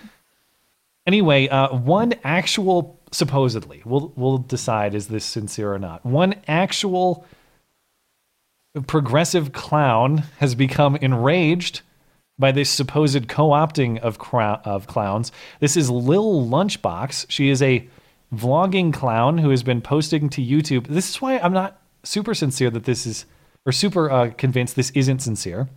Is because this person has been posting to YouTube for a year and Facebook since the fall with this weird clown With all the clown stuff on, right? Yeah, the clown stuff predates it. Her previous videos have received millions of views on Facebook, particularly one in which she chases after her ex husband outside of his work in clown makeup. I watched it. It's like she's trying to speak with him. They had some breakup. He accuses her of cheating on him, and she's trying to speak with him. And it's not insane at all. it does seem crazy or it's performance art. I'll let you be the judge, but she's very upset that uh, that clowns are being co-opted for racist purposes or for political purposes she disagrees with, and so she took to Facebook to voice her uh, disgust. This is what that sounded like. I'm pissed off and I'm angry and I'm disgusted and I'm ready to go to war. I'm ready to go to motherfucking chlor. You're not going to take a symbol of happiness and acceptance and, and multiculturalism and turn it into something racist and anti Semitic and homophobic and transphobic. You're not going to do that on my watch. You're not. So, Pepe, he belongs to me now. Pepe the, fo- the frog with his curly ass afro clown wig belongs to me. That is a symbol of the resistance now. I encourage you all to share. I'm going to Photoshop a picture of Pepe with the with just tons of pro LGBTQ symbols and pro black symbols and and and we are taking Pepe back. I'm saving him from these freaks, these degenerates who think that it's okay to take a symbol of, of happiness. It's disgusting. It literally, it's sickening. It's sickening that people would take such a positive thing like clowns and try to make it into a symbol for your racism. You're everyone pathetic. loves clowns. You thought, you really thought, you neck beard, Cheeto, dust, butt sniffing, fart sniffing, living with your mother, father, grandma, I don't care, you fucking assholes. Take a cold, hard look in the mirror, bitches! Take a cold, hard look! This is the fucking future. This, a black, bisexual, mentally ill clown. don't forget, I'm also a half vegan. Got that as well. Whoop, whoop, clitches. Pepe's mine! He's mine! We're going to war. No way. It's on. You fucked with the wrong glitch. You you think it's a performance art? Yeah, there's no way. Although she did shave her head, which is some commitment. I think she usually has that hairstyle, or she did in other videos like a, a buzzed haircut. I mean, the clown thing predating this by a year is pretty good evidence that it's not a troll. But Well, I think the video I saw was from the fall, so maybe not quite a year in the clown getup, but it's been a while. and how can you be half vegan? I also like that she made a distinction between uh, fart sniffers and butt, Butt sniffers. sniffers is a, a. Listen, I only I'm a I'm a butt sniffing neckbeard, not a right, fart right. sniffing. As one. soon as a I fart comes out of there. I'm out. I'm done. Yeah. Uh, anyways, of, as you can imagine, whether this is legit or not, it uh, it did spawn um, some spicier memes.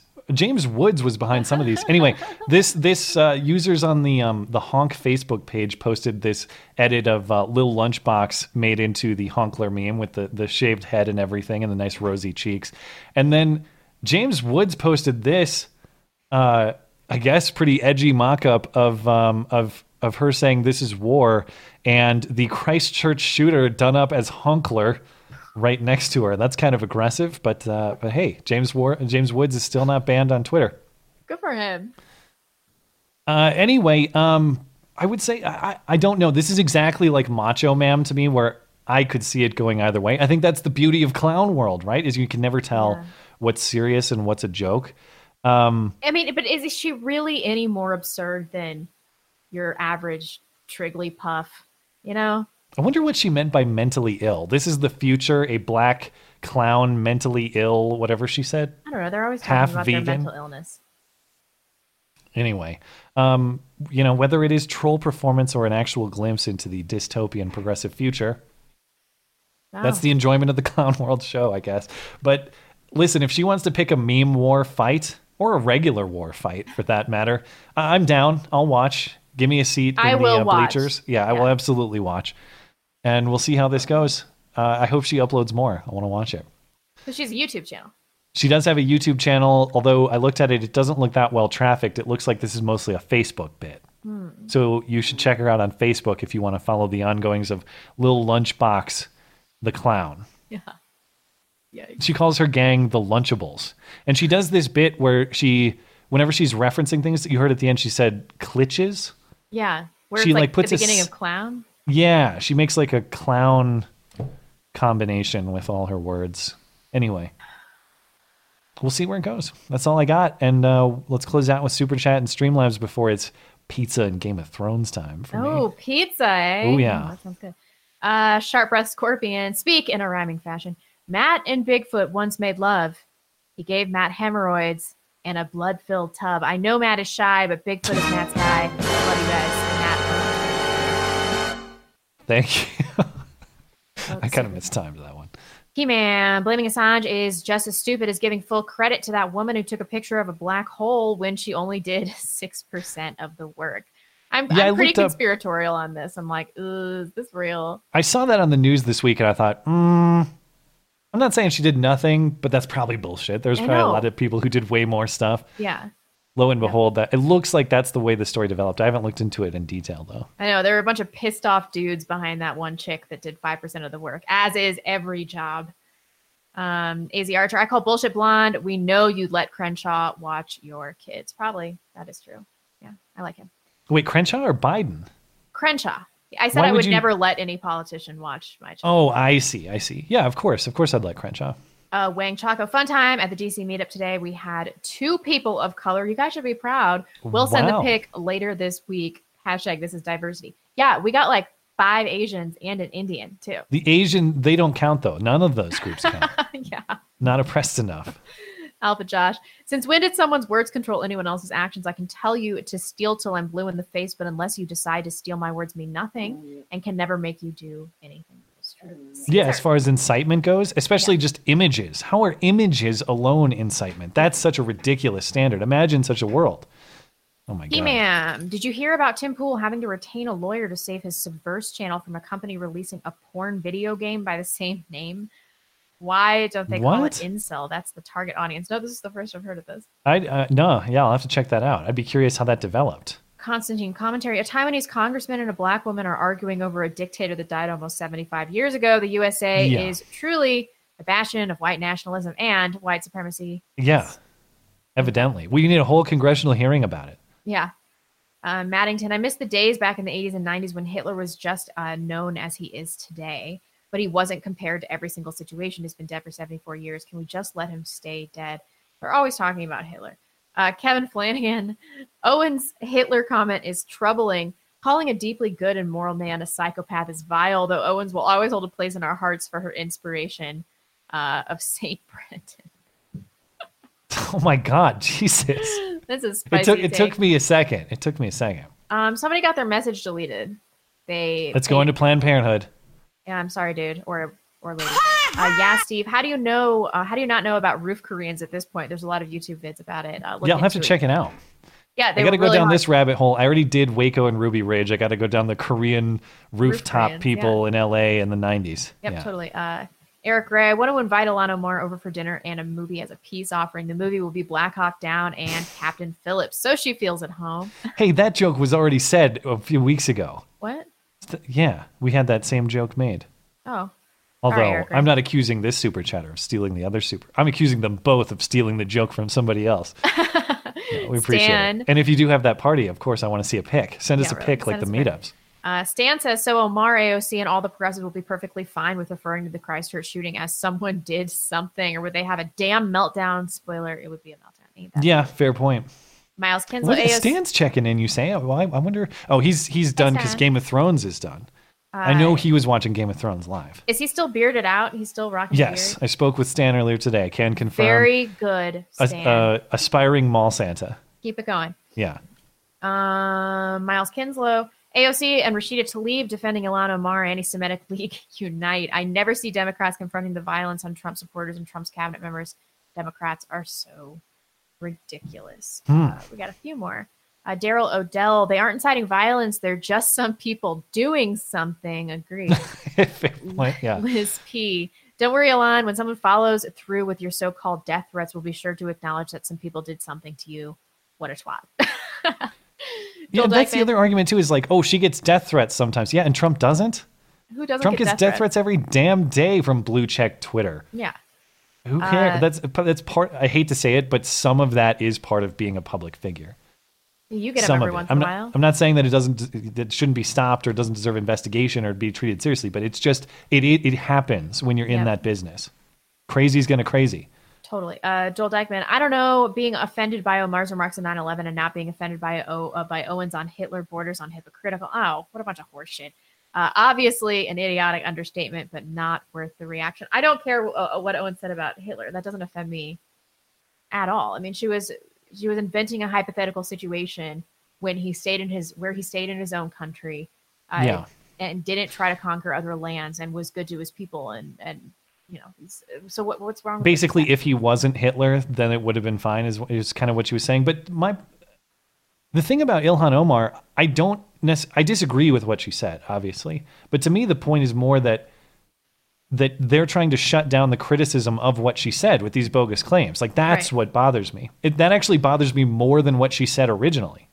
Yeah, Because- and I kind of think it's hilarious uh, that she said this, and the left has to, you know, come together to to defend her. It's like this is what you people wanted when you had this diversity initiative. Now our country is filled with hate, hateful Muslims. Like, what, what did you expect?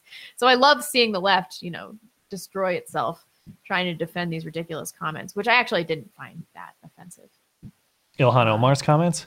Yeah, I mean, yeah, it's I, pretty I, bad. I, I get I've said what it before. she's saying. Muslims I think it, are going to Muslim. Like, what? I think it was very expect? poorly phrased.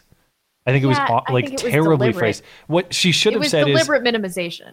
what she yeah I, I, I can get with that i think what she should have said to make the point she's trying to make without being as abrasive or outright disrespectful to victims is like yeah we had uh, th- there was a case in which some muslim attackers committed an, uh, an act of atrocity on the united states and that was used as a way to curtail civil liberties of otherwise peaceful law-abiding muslims. Now you can disagree with that premise or not but it's not as flippant and disrespectful to, to what was the worst terrorist attack in the in the history Uh, of the cue country. the Pelosi comments about how she just doesn't understand the yeah, English. different experience with different life words. experience. Yeah. Uh, Pie Whack at one. Since ISIS dumped uh, 14,500 illegal aliens into Phoenix since December, I'm all for Trump's proposal. Man, that sucks. I'm sorry. Holy cow! BV, I I, was I, think read somewhere like a hundred thousand uh, people detained a month or something insane like that. I, I don't I don't know if that's true. It might be total fake news. But if if it's six figures a month on the border, good God. San Francisco uh, rent is about to get even higher. yeah, really. Um, BV, I think uh, more should be made of the fact that CAIR was founded in 1994, not after 9 11. Omar's weaving an especially sinister narrative in that light. She just wants to rile people up for attention. Huh. So it's not even factually true if if that's the case. Uh, Kyle Wells, AOC is the insufferable type of bartender that insists upon being referred to as a mixologist. my Reference Candace last time a black woman made a man eat that much shit. Oprah was sitting on Stedman's face. Thank you. Rodzilla, any suggestion for us plebs that get Twitter suspended pending removal of tweets that no more than suggest historical facts about socialism and Islamic treatment of gays? Um, I can't help you because I have a lifetime ban from Twitter. Get a Gab account, I would presume. Yeah. Um, I had to. The only thing I've had to do is Twitter gave me a temporary suspension and made me delete a tweet because I responded to someone jokingly call him, calling him a faggot in 2012. They got me for that like six months ago. So if people comb through your tweets and report them, but yeah, there's nothing you can do when they send you one of those. There's no appeal, Right. as far as I can tell. It's not like YouTube where you even have an appeal process. Yeah. So I would say, um, like, I'm not leaving Twitter because, I mean, honestly, I know I shouldn't, but I enjoy Twitter. That said, I'm branching out onto the alternative platforms because the writing's on the wall. I don't know. It's toxic. My life has been better. I've been banned for a year and a half now. Don't Hmm. care. Um, Buddha twenty three Fat. My wife and I are celebrating our one year wedding anniversary. Love you, Brie. Aw, Well, happy anniversary. Cuddy says blonde. I'm liking Yona Yinton's channel, but you're prettier. Matt, the Roof Koreans reference was from Dank's Mad Lad series. Uh, you both like. Oh. You should check out Omar's terrorist school clip.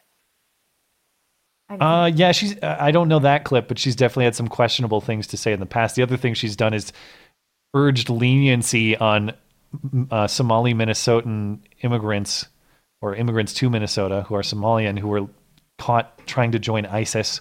She urged leniency for them. Yeah. Uh, Kubami says this show is the best part of my Sunday evenings. Thank you. We really Well, thanks. You should check out Game of Thrones, though. That's what I would suggest. Yeah, really. Uh, Gabriel Lopez says Don Lemon is a fag. I like to Oh, say so we like know Tucker. this week. Yeah, Yeah. really. Reality Lobster. Did you hear that NPC the NPCs in Laguna Beach, California, are unhappy about the U.S. flag on police cars, making Yeah. illegals uncomfortable? What? Yeah. The Laguna Beach Police. Department got a sweet uh, police graphic on the side of their cars. It says police, and the, the letters are the color, like stars and stripes, American flag style. That is controversial because it makes people uncomfortable. Serious clown world. Trey says, Y'all have a great insight into these types of news stories, but if you want an easy template for analyzing the drive by media, try reading The Image by Daniel Boorstin. Hmm. Sure. Send me an email. We'll check it out. I'm sorry, dude. Uh, Joshua Trop, when you look at the videos like these, you need to remember there's a high probability of mental illness. It's a weird issue that we don't necessarily discuss. Special needs people on social media. That bitch is special needs. I It could be. Yeah. It could. I mean, who knows? I assume she says mentally ill for a reason, but the trouble is you don't know if that's some BS progressive reason or something legit. Women that voluntarily shave their head for non medical reasons are 99% of the time mentally ill.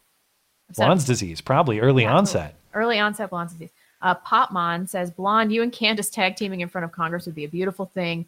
Get to it, girl. No, that's like my worst nightmare. I would probably cry the whole time. I don't Plus the the things Ted Lieu would have played about you. Oh my God. Oh, it'd be terrible. And I'd be you would have just said, "I'll see myself out." I'll see myself out. Yeah. Those, no it. context needed. I would have no defense for any of those things. Be like, all right, Yeah. we're good. Okay, just a few more over on uh, Streamlabs, and then we'll wrap it up. Um, Kevin Smith says on Trump's comments on sending illegals to sanctuary cities, I think the oh wait no I read this one. God, who am I blonde? Uh, I'm going slightly mad.